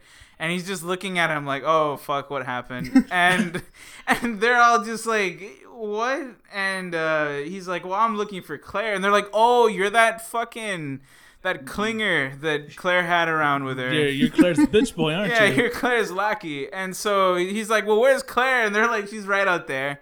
And then he sees her and she's got like horse hooves and shit. And he's like, Oh. And uh, this causes him to begin uncontrollably crying Because of course. because, you know, this is how he solves things. And so he starts, he gets into a corner and begins to weep. And this is his entire involvement in the thing. And you see, I was actually cheering for that because this entire fight, I was like, I swear to God, if he hugs her and she he makes it okay, I'm gonna lose my fucking mind. And thankfully, it does not happen at this point. And so. Um, yeah, like uh, he's just crying the whole fucking time, and Claire fucking destroys Lionel. And uh, what is it? They're like, oh fuck, we have no one to control her, and all of the people inside the chapel are scared shitless like, because they're like, if she we awakens, we're all dead. They're like, there's no way we're gonna live through this. So, at this point, if I would have known how it ended, I would have preferred it just ending here. Just leave me on a cliffhanger. like I would have preferred that. But it continues. But it continues. And so what we see in the next scene is that Priscilla has escaped from uh from her brother yet again and he cares not yet again. and so he's standing on the top of like a hill looking at the city from over the thing and Priscilla's like already down into the ruins and she finds a Claymore's like just a drop sword from I'm assuming one of the dead people and she picks up the sword and like you realize that Priscilla uh, repressed her memories yeah. and she didn't really remember anything and so she starts looking at the sword the claymore and she starts having like flashbacks to like the fight and like all the shit that happened and like what made her want to become a claymore. Mm. And she's like oh i remember now. And so she goes from looking just like a regular brunette to um, becoming fully awake until she becomes the one horned beast that One horn. everybody was fucking scared of people. and and so like claire's already like over here telling the other claymores like just just fucking kill me it's it's all good just, just yeah, hurry up she and she was me." ready to fucking die. yeah she's like just hurry up i'm gonna use what strength i have left and i'm gonna hold my sword down and you're gonna fucking just behead me But and they're then- like yeah they're like okay claire and then all of a sudden this blast of pink aura comes in and then she's like I know who the I know who fuck, the fuck that that is. is. And yeah, and then the pink aura is coming from Priscilla, who's like, I know who that is. and so Priscilla's under the impression that Claire is Teresa because she has her blood. And so she's pissed. And Claire is pissed because she wants to kill Priscilla for killing Teresa. So she's like, I'm going to fucking murder her. And so she gains the will to not want to die anymore. And she's like, I'm going to fucking murder her. And so she takes off and uh, she goes to find Priscilla. And And- within the span of a few minutes, they manage to cover enough ground to reach an, a volcano. Now, the way the like Raki uh stayed back, everybody like everybody started heading to the volcano because like oh shit we gotta watch this fight Yeah. this, this is gonna be a badass fight or you know we we should help her or something. The only people that stay behind is an injured member. I forgot her name. her name is Jean because she Oh, uh, that's right, Jean. yeah she yeah, was yeah. impaled during so the fight. Jean was really fucked up. She has an excuse for being slow on her feet. She is like filled with holes. Raki is sitting Is- outside crying. And he doesn't even have a sword, and Jean has to bring him his sword while severely injured. And she's like, And she you go." basically gives him a pep talk that's like hey quit being a bitch and he's like you're right I should stop I mean, and I just go back to the thing with the king where he's like, "Don't be a bitch, Raki," and he's like, and he didn't he didn't He- listen he didn't listen he didn't listen Mike king. he just didn't listen And so, yeah, she's like, "Come on, let's go, dude." And he's like, "Okay." And so they start walking together behind the other people. And so there's like three girls that are dead set on getting the On fuck helping there so as Yeah. quick as they possibly Yeah, can. Yeah, so they fucking dart off and like they're they're making good ground until they're interrupted by Galatina. And she's like, "Hey, you're not supposed to do that. They told me that uh you guys aren't supposed to go over there." and she's like they're like, "So are you going to stop us?" And at this point, you're like, she would murder them if they tried doing it because all of these people are like injured as f- they're really fucked up. yeah And so uh, she's like, "Nah, I'm just gonna go look the other way and uh, tell them that you're all fucking dead because there's really no way you would have lived against these people." and so they're like, "Okay." So she, it's funny because she plans on using the same excuse that she used before, yeah but the organization didn't buy her shit the first time. They're like, "We know she's full of shit." but So- now it's uh I get I guess I it's guess a little bit more It's more understandable considering there was an army of awakened people that were should have killed all of these and the silver people. egg king should also be there and Priscilla should also be there and you know Yeah, were, I'm pretty it sure was- they were expecting everyone to die It was a cacophony of shit. And so, yeah, she uh she's like I'm just going to let you go over there and I'm going to walk away cuz I don't want no part of this. And so she lets him go and they keep running. And like what's weird is like eventually they make it to the to the volcano and like Raki with Jean, who are severely injured and barely walking, managed to get there just minutes later. I didn't. Yeah. I didn't understand that. Now, like, granted, I guess like maybe halfway through, Jean uh, grabbed Raki and she's like, "Hold on tight, buddy," and they dash over there. But it wouldn't have made up that much time, considering like how quickly the other girls were gone. yeah, the other girls like immediately after she left, they bolted after her. but you know that's just that's just nitpicking compared to what we're what's coming Well, up. yeah. Yeah. So yeah, like this this fight ensues between Claire and Priscilla, and Priscilla is under the assumption that Claire is Priscilla, and that she is definitely Teresa. not awakened. Yeah. Yeah, sorry that she's Teresa. She's under the presumption uh, Priscilla is that she is not an awakened person, and Yeah, that she thinks she's still. she thinks she's still a commissioned uh, Claymore, and you it's mostly evident by when the other three Claymore get there, and she starts introducing herself. She's like, "Yeah, I'm Priscilla, number two, guys. How y'all doing?" And they're like, "What the fuck are yeah. you talking about?" They're like, "Are you here to help me kill this this Yoma?" this fucking Yoma over here. And so yeah, um, she's she's not all there, and Claire's over here really fucking angry, and uh, she like in order to fight with uh, Priscilla, she re- like more like she keeps releasing more and more of her aura until she starts like changing more and more. to the mm. point where she almost fully awakens Uh, because her most of her body transformed except her face. Her Yeah. head, yeah, Yeah, that was about it, and everything else had transformed.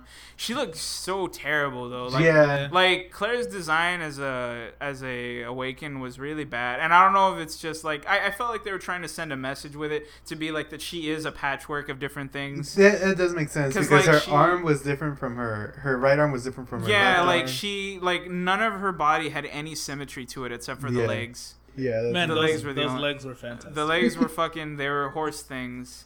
Um, but yeah, like she grew wings that were made out of like blade thingies. And Yeah. they weren't matching, and like they looked weird, and like her arms looked weird, like everything looked off. And like I said, I, I believe it's because of that, because like she was, like her being was made up by different things and different people, yeah. both And- figuratively and literally. And to give this to give this uh climax a proper um what's the word i'm looking for reaction it deserves uh priscilla dies so anyway um claire is turning and she's like i'm about to i'm about to Well, go no, Priscilla doesn't you." die.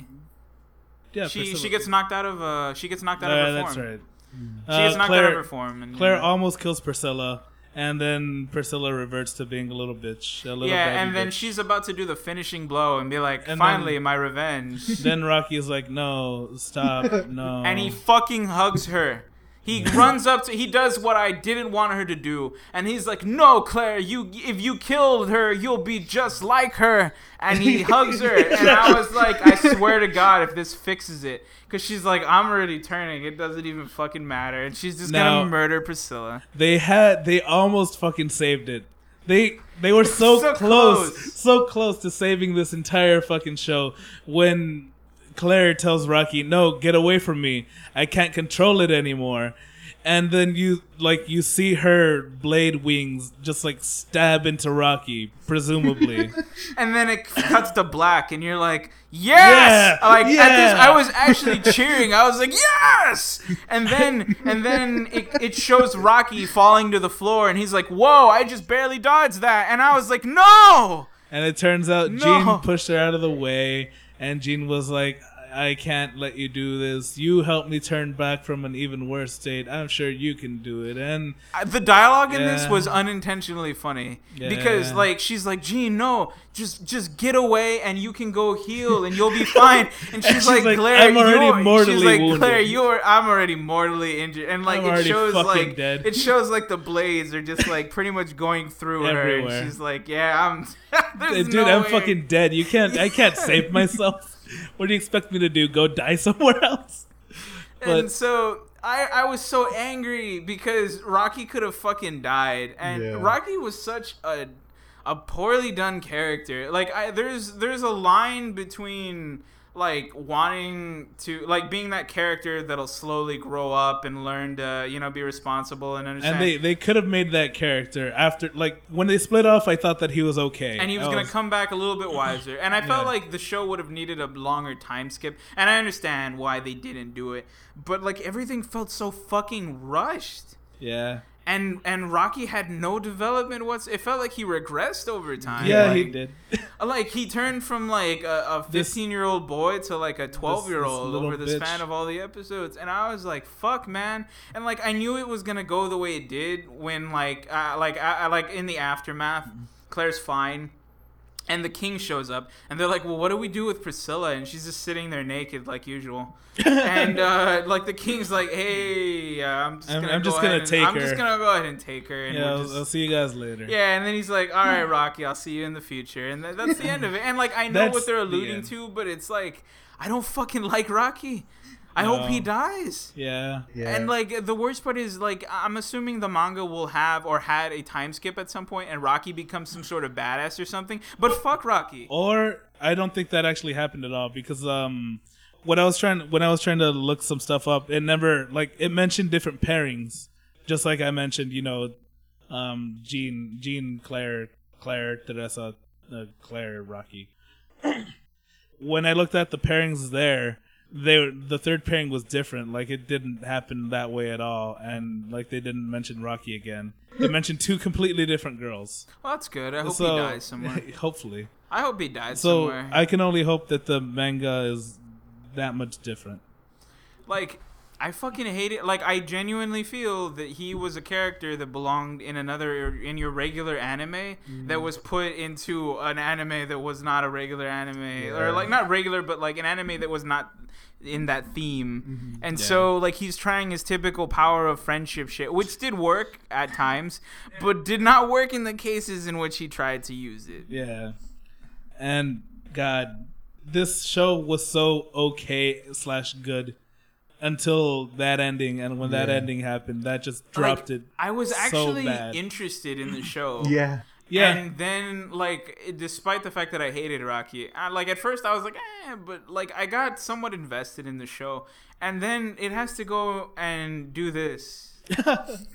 like for me, I started watching it and I thought, oh, this is just gonna be you know, A B C, and then they introduced that little arc of Claire's past, and I was I got more invested in it, and I was like, oh, I'm more interested, and then it kept going, and I was like, oh, I I, re- I really I like this. I was Like, really I hyped. genuinely like this. I was really hyped by the time it showed her awakening to fight uh, the Lion King. yeah, that was. I cool. was like, that's cool as fuck, dude. Like, and Raki's nowhere in sight. That's cool.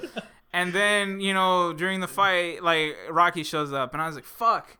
But then he's just crying in the corner, so I was like, all right, cool. This can still happen.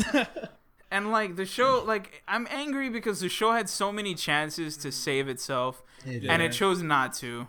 Like it chose to go down. It, it wasn't even a generic ending. It wasn't even like something that like you could expect of a typical show. It was It just, was a, just a bad bad ending. It was just a bad ending. Yeah, I I would have preferred like a bittersweet thing, or just like kill Raki. Just turn. Just you- fucking go, kill Just go full heel. No, Just- like th- like you could have killed Raki and then healed over the trauma from that, or you know what, gone the opposite, killed Raki and then go fucking crazy, and then it's like somebody, some like anything could have fucking happened, or it could have been Claire does not like she like he can't stop her. He gets he's okay, like he he ends up alive, but she takes off in her full awakened state, and then he has to hunt her down later. Like there could have been so many different ways they could have done this. No, I think it ended. I'm pretty sure it ended. pretty. I'm it's pretty fairly sure old. ended. Yeah. I don't know because the the pacing and everything that that the show has, it feels like the manga isn't that long. So that like when, when they try to do it like volume by volume, it it just doesn't translate as well because Yeah. it looks like they just rushed everything. I felt like what the issue Well- was was that like it was still like he said earlier like it was still ongoing at the time. Yeah. So what happened was they were trying to work with what they got and then they ended up with like just ending it like yeah, they they had to come up with an ending because that the manga at that point didn't have an ending. Okay. As far as I know, it could have been like maybe halfway. It could have been a Full Metal Alchemist thing where it was nowhere near done, but they were like, "Let's make this an anime." yeah. Um like well the thing with that was that they they rolled with that in Full Metal Alchemist and they still Yeah. came out pretty good. Yeah, from what I've been told, I didn't I, like. I started watching it, but then when I started watching it, um, everybody was like, "Hey, why, why are you watching that? Why don't you just watch Brotherhood? It's it's almost done." And I was like, "What? What's Brotherhood?" Brotherhood is Yeah. actually like it's an adaptation of the actual manga. yeah. I, I mean, Brotherhood what was really good, but the original was good in its own right. I, I, I enjoyed like the original anime, and then I had read the manga after that, and then the Brotherhood came out, and I was like, oh shit, it's it's the manga adaptation. It's the manga.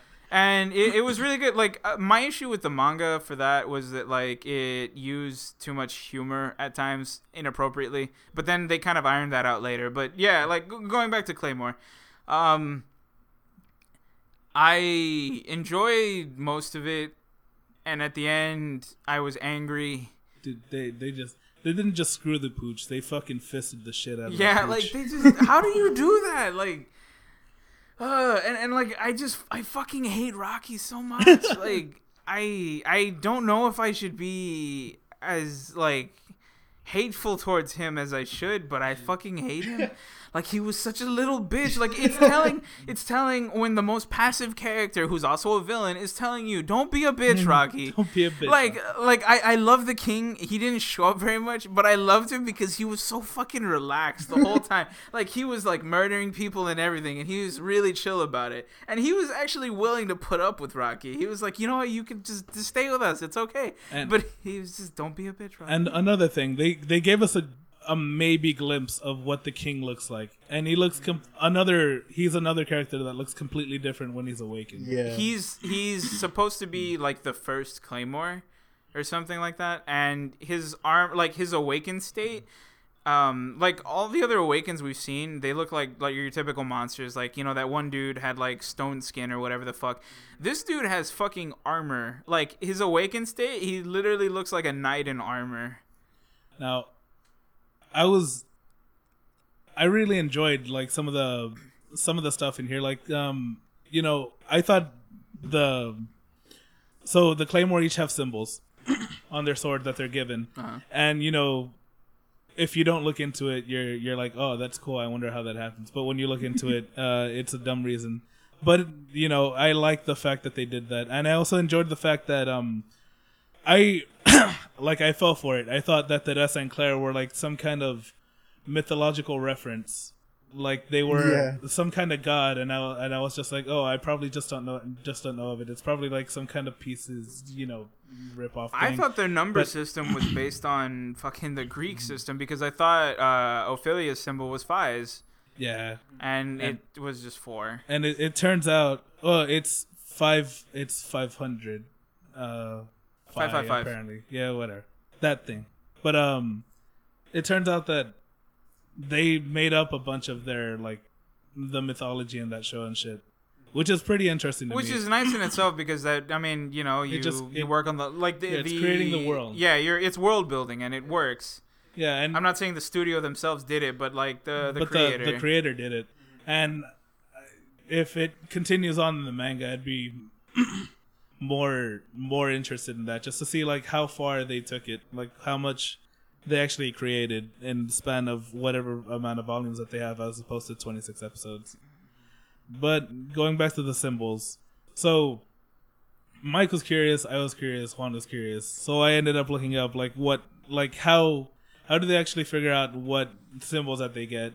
And apparently in the manga they actually explained that um Claire tells Raki that when a warrior is given a rank, they're also given they also give them a symbol, and that symbol represents their name in some way. It just like the actual quote is just that um the symbol represents our name and becomes our mark.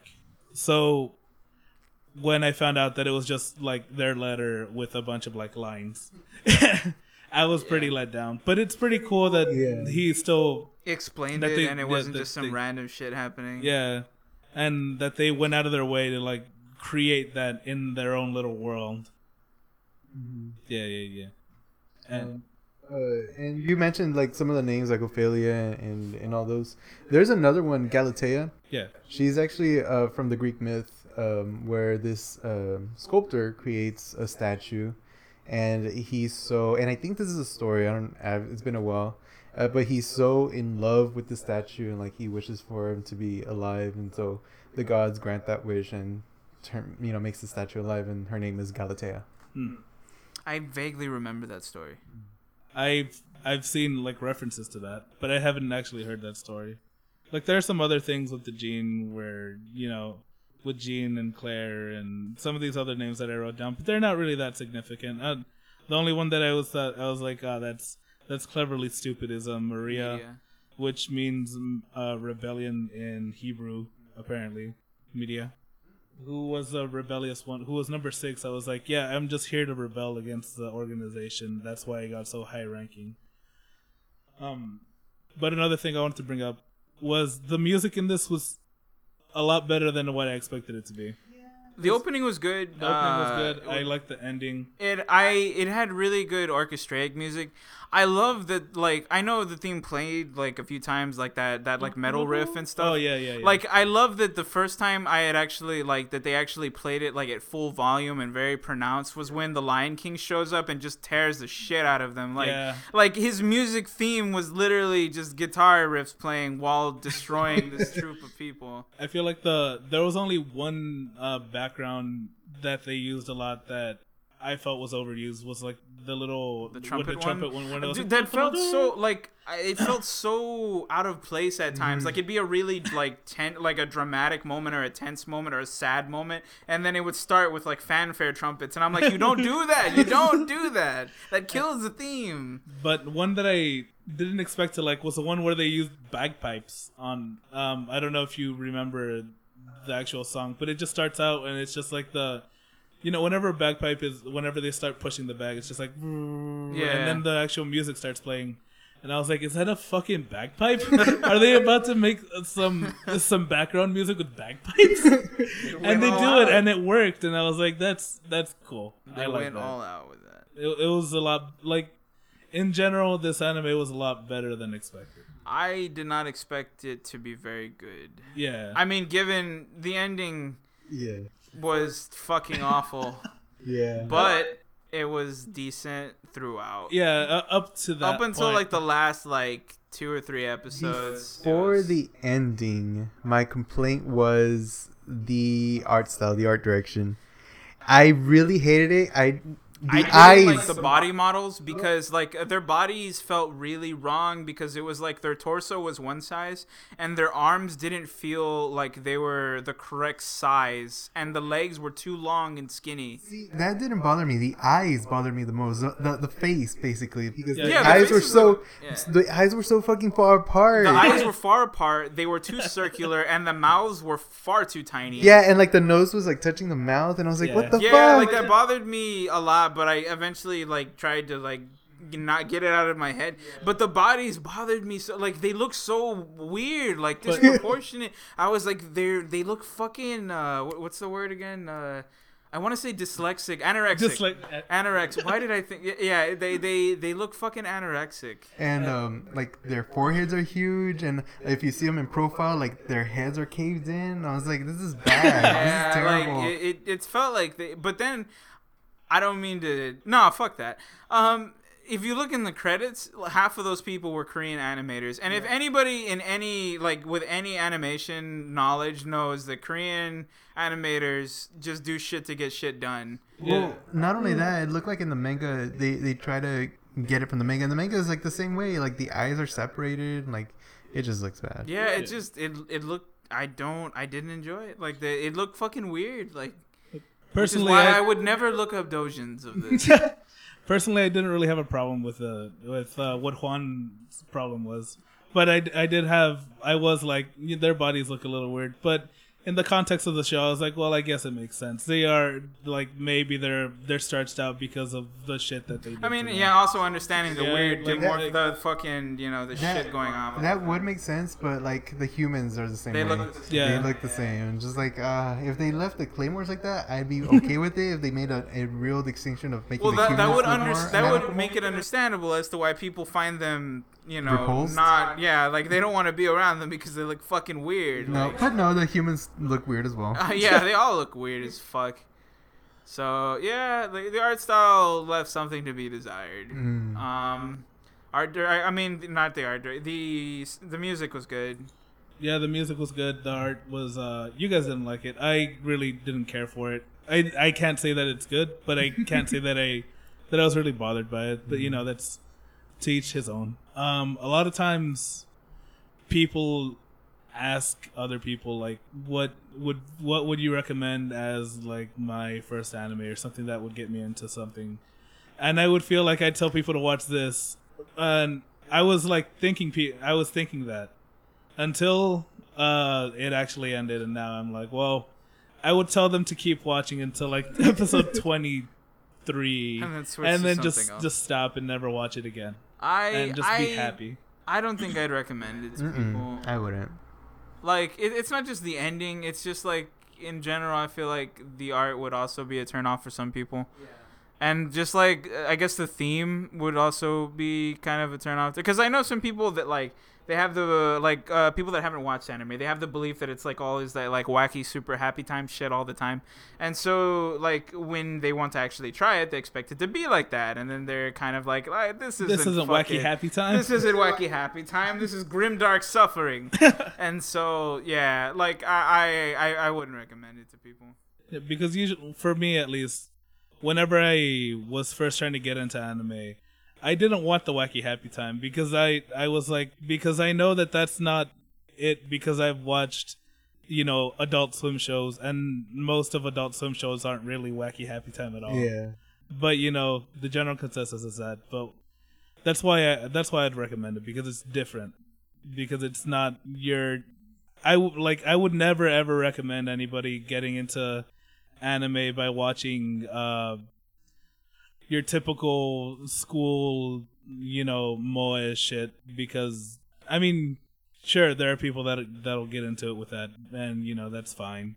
But the reason that i started watching anime was because it was um it was different. It like these stories that were being told weren't being told in any other medium. Like i i enjoy reading but i can't read because i start falling asleep because it, the text fucks with my eyes and um since i don't have glasses at the moment they start getting tired out super fast and i just fall asleep as much as i enjoy it i just can't and I I read comics from time to time, but I don't really have a way to read them. I don't like reading them on the PC because I've been spoiled with reading them in like in their actual physical forms. And reverting back to that, I just can't. So watching this would be the best way for me to get, you know, this just something different that's not on screen and shit. But yeah, what would you guys rate this? Uh, out of five Rakis, Out of five crying bitch boys, how many crying bitch boys would you give this? I would say two.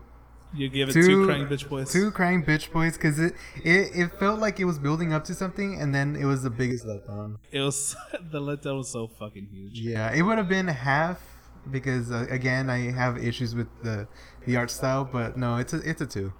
I'd give it about a like a two point five. Like it, it, it, it tried. It did pretty good up until then, and like I did have some complaints about it, but like I'm not gonna judge a show entirely based on its art style. Yeah. Um, it's like that that that wasn't too big of a like deal for me, but like yeah, like an ending can make or break your show, and uh, this show was destroyed by both pacing and the ending. So yeah, I'd I'd give it about a like two point five or so. Yeah, I'm gonna give it a three. I was like towards the middle of this after they introduced um uh, Claire's backstory. I was like, oh, I might give this show like a three and a half or a four, depending on where they take it. Because this is like I was watching it by myself and I was super into it, and I was like, oh man, I love this. And then they kept going, and I can't. I just can't. So I'll just give it a three. It, it's a three. It's mediocre at best. Mediocre at best. It's good at times, but it's mediocre at best. And with that being said, we don't have the wheel. Uh, we don't have the mangos. So we just decided on an anime, uh, technically, while while we were drinking. and we're we decided to go the Afro Samurai route, so that'll be the next anime. And I think most of us have seen it to a certain extent. Yeah, like maybe one or two episodes. Yeah, and I've seen two for sure. Mike, I think he's watched all of it on the movie Wait, watch all of what? Afro Samurai. Oh yeah, I've watched all of it. Uh, I'll talk about it later, but yeah. Yeah. Yeah. So that was a podcast. If you want to follow us, you can do so in, in a variety of ways. You can email us at mbtpodcast at gmail.com. You can follow us on Facebook on facebook.com forward slash MBT podcast. On Twitter, we are at Magical Broadcast. Um, I'm going to be putting out uh, the rap song that I used in the previous filler because there have been some people that have been asking for it. I'll put it on my personal SoundCloud, Shroomex, and I'll just make it playable. I can't make it downloadable because of reasons. And uh, I'm probably going to be doing a collaboration with Mark. Uh, um, that's on the podcast. We'll see how that goes. But uh, I'll leave the links to everything that we talked about below. And you guys have a fantastic day. Say bye, everybody. Bye.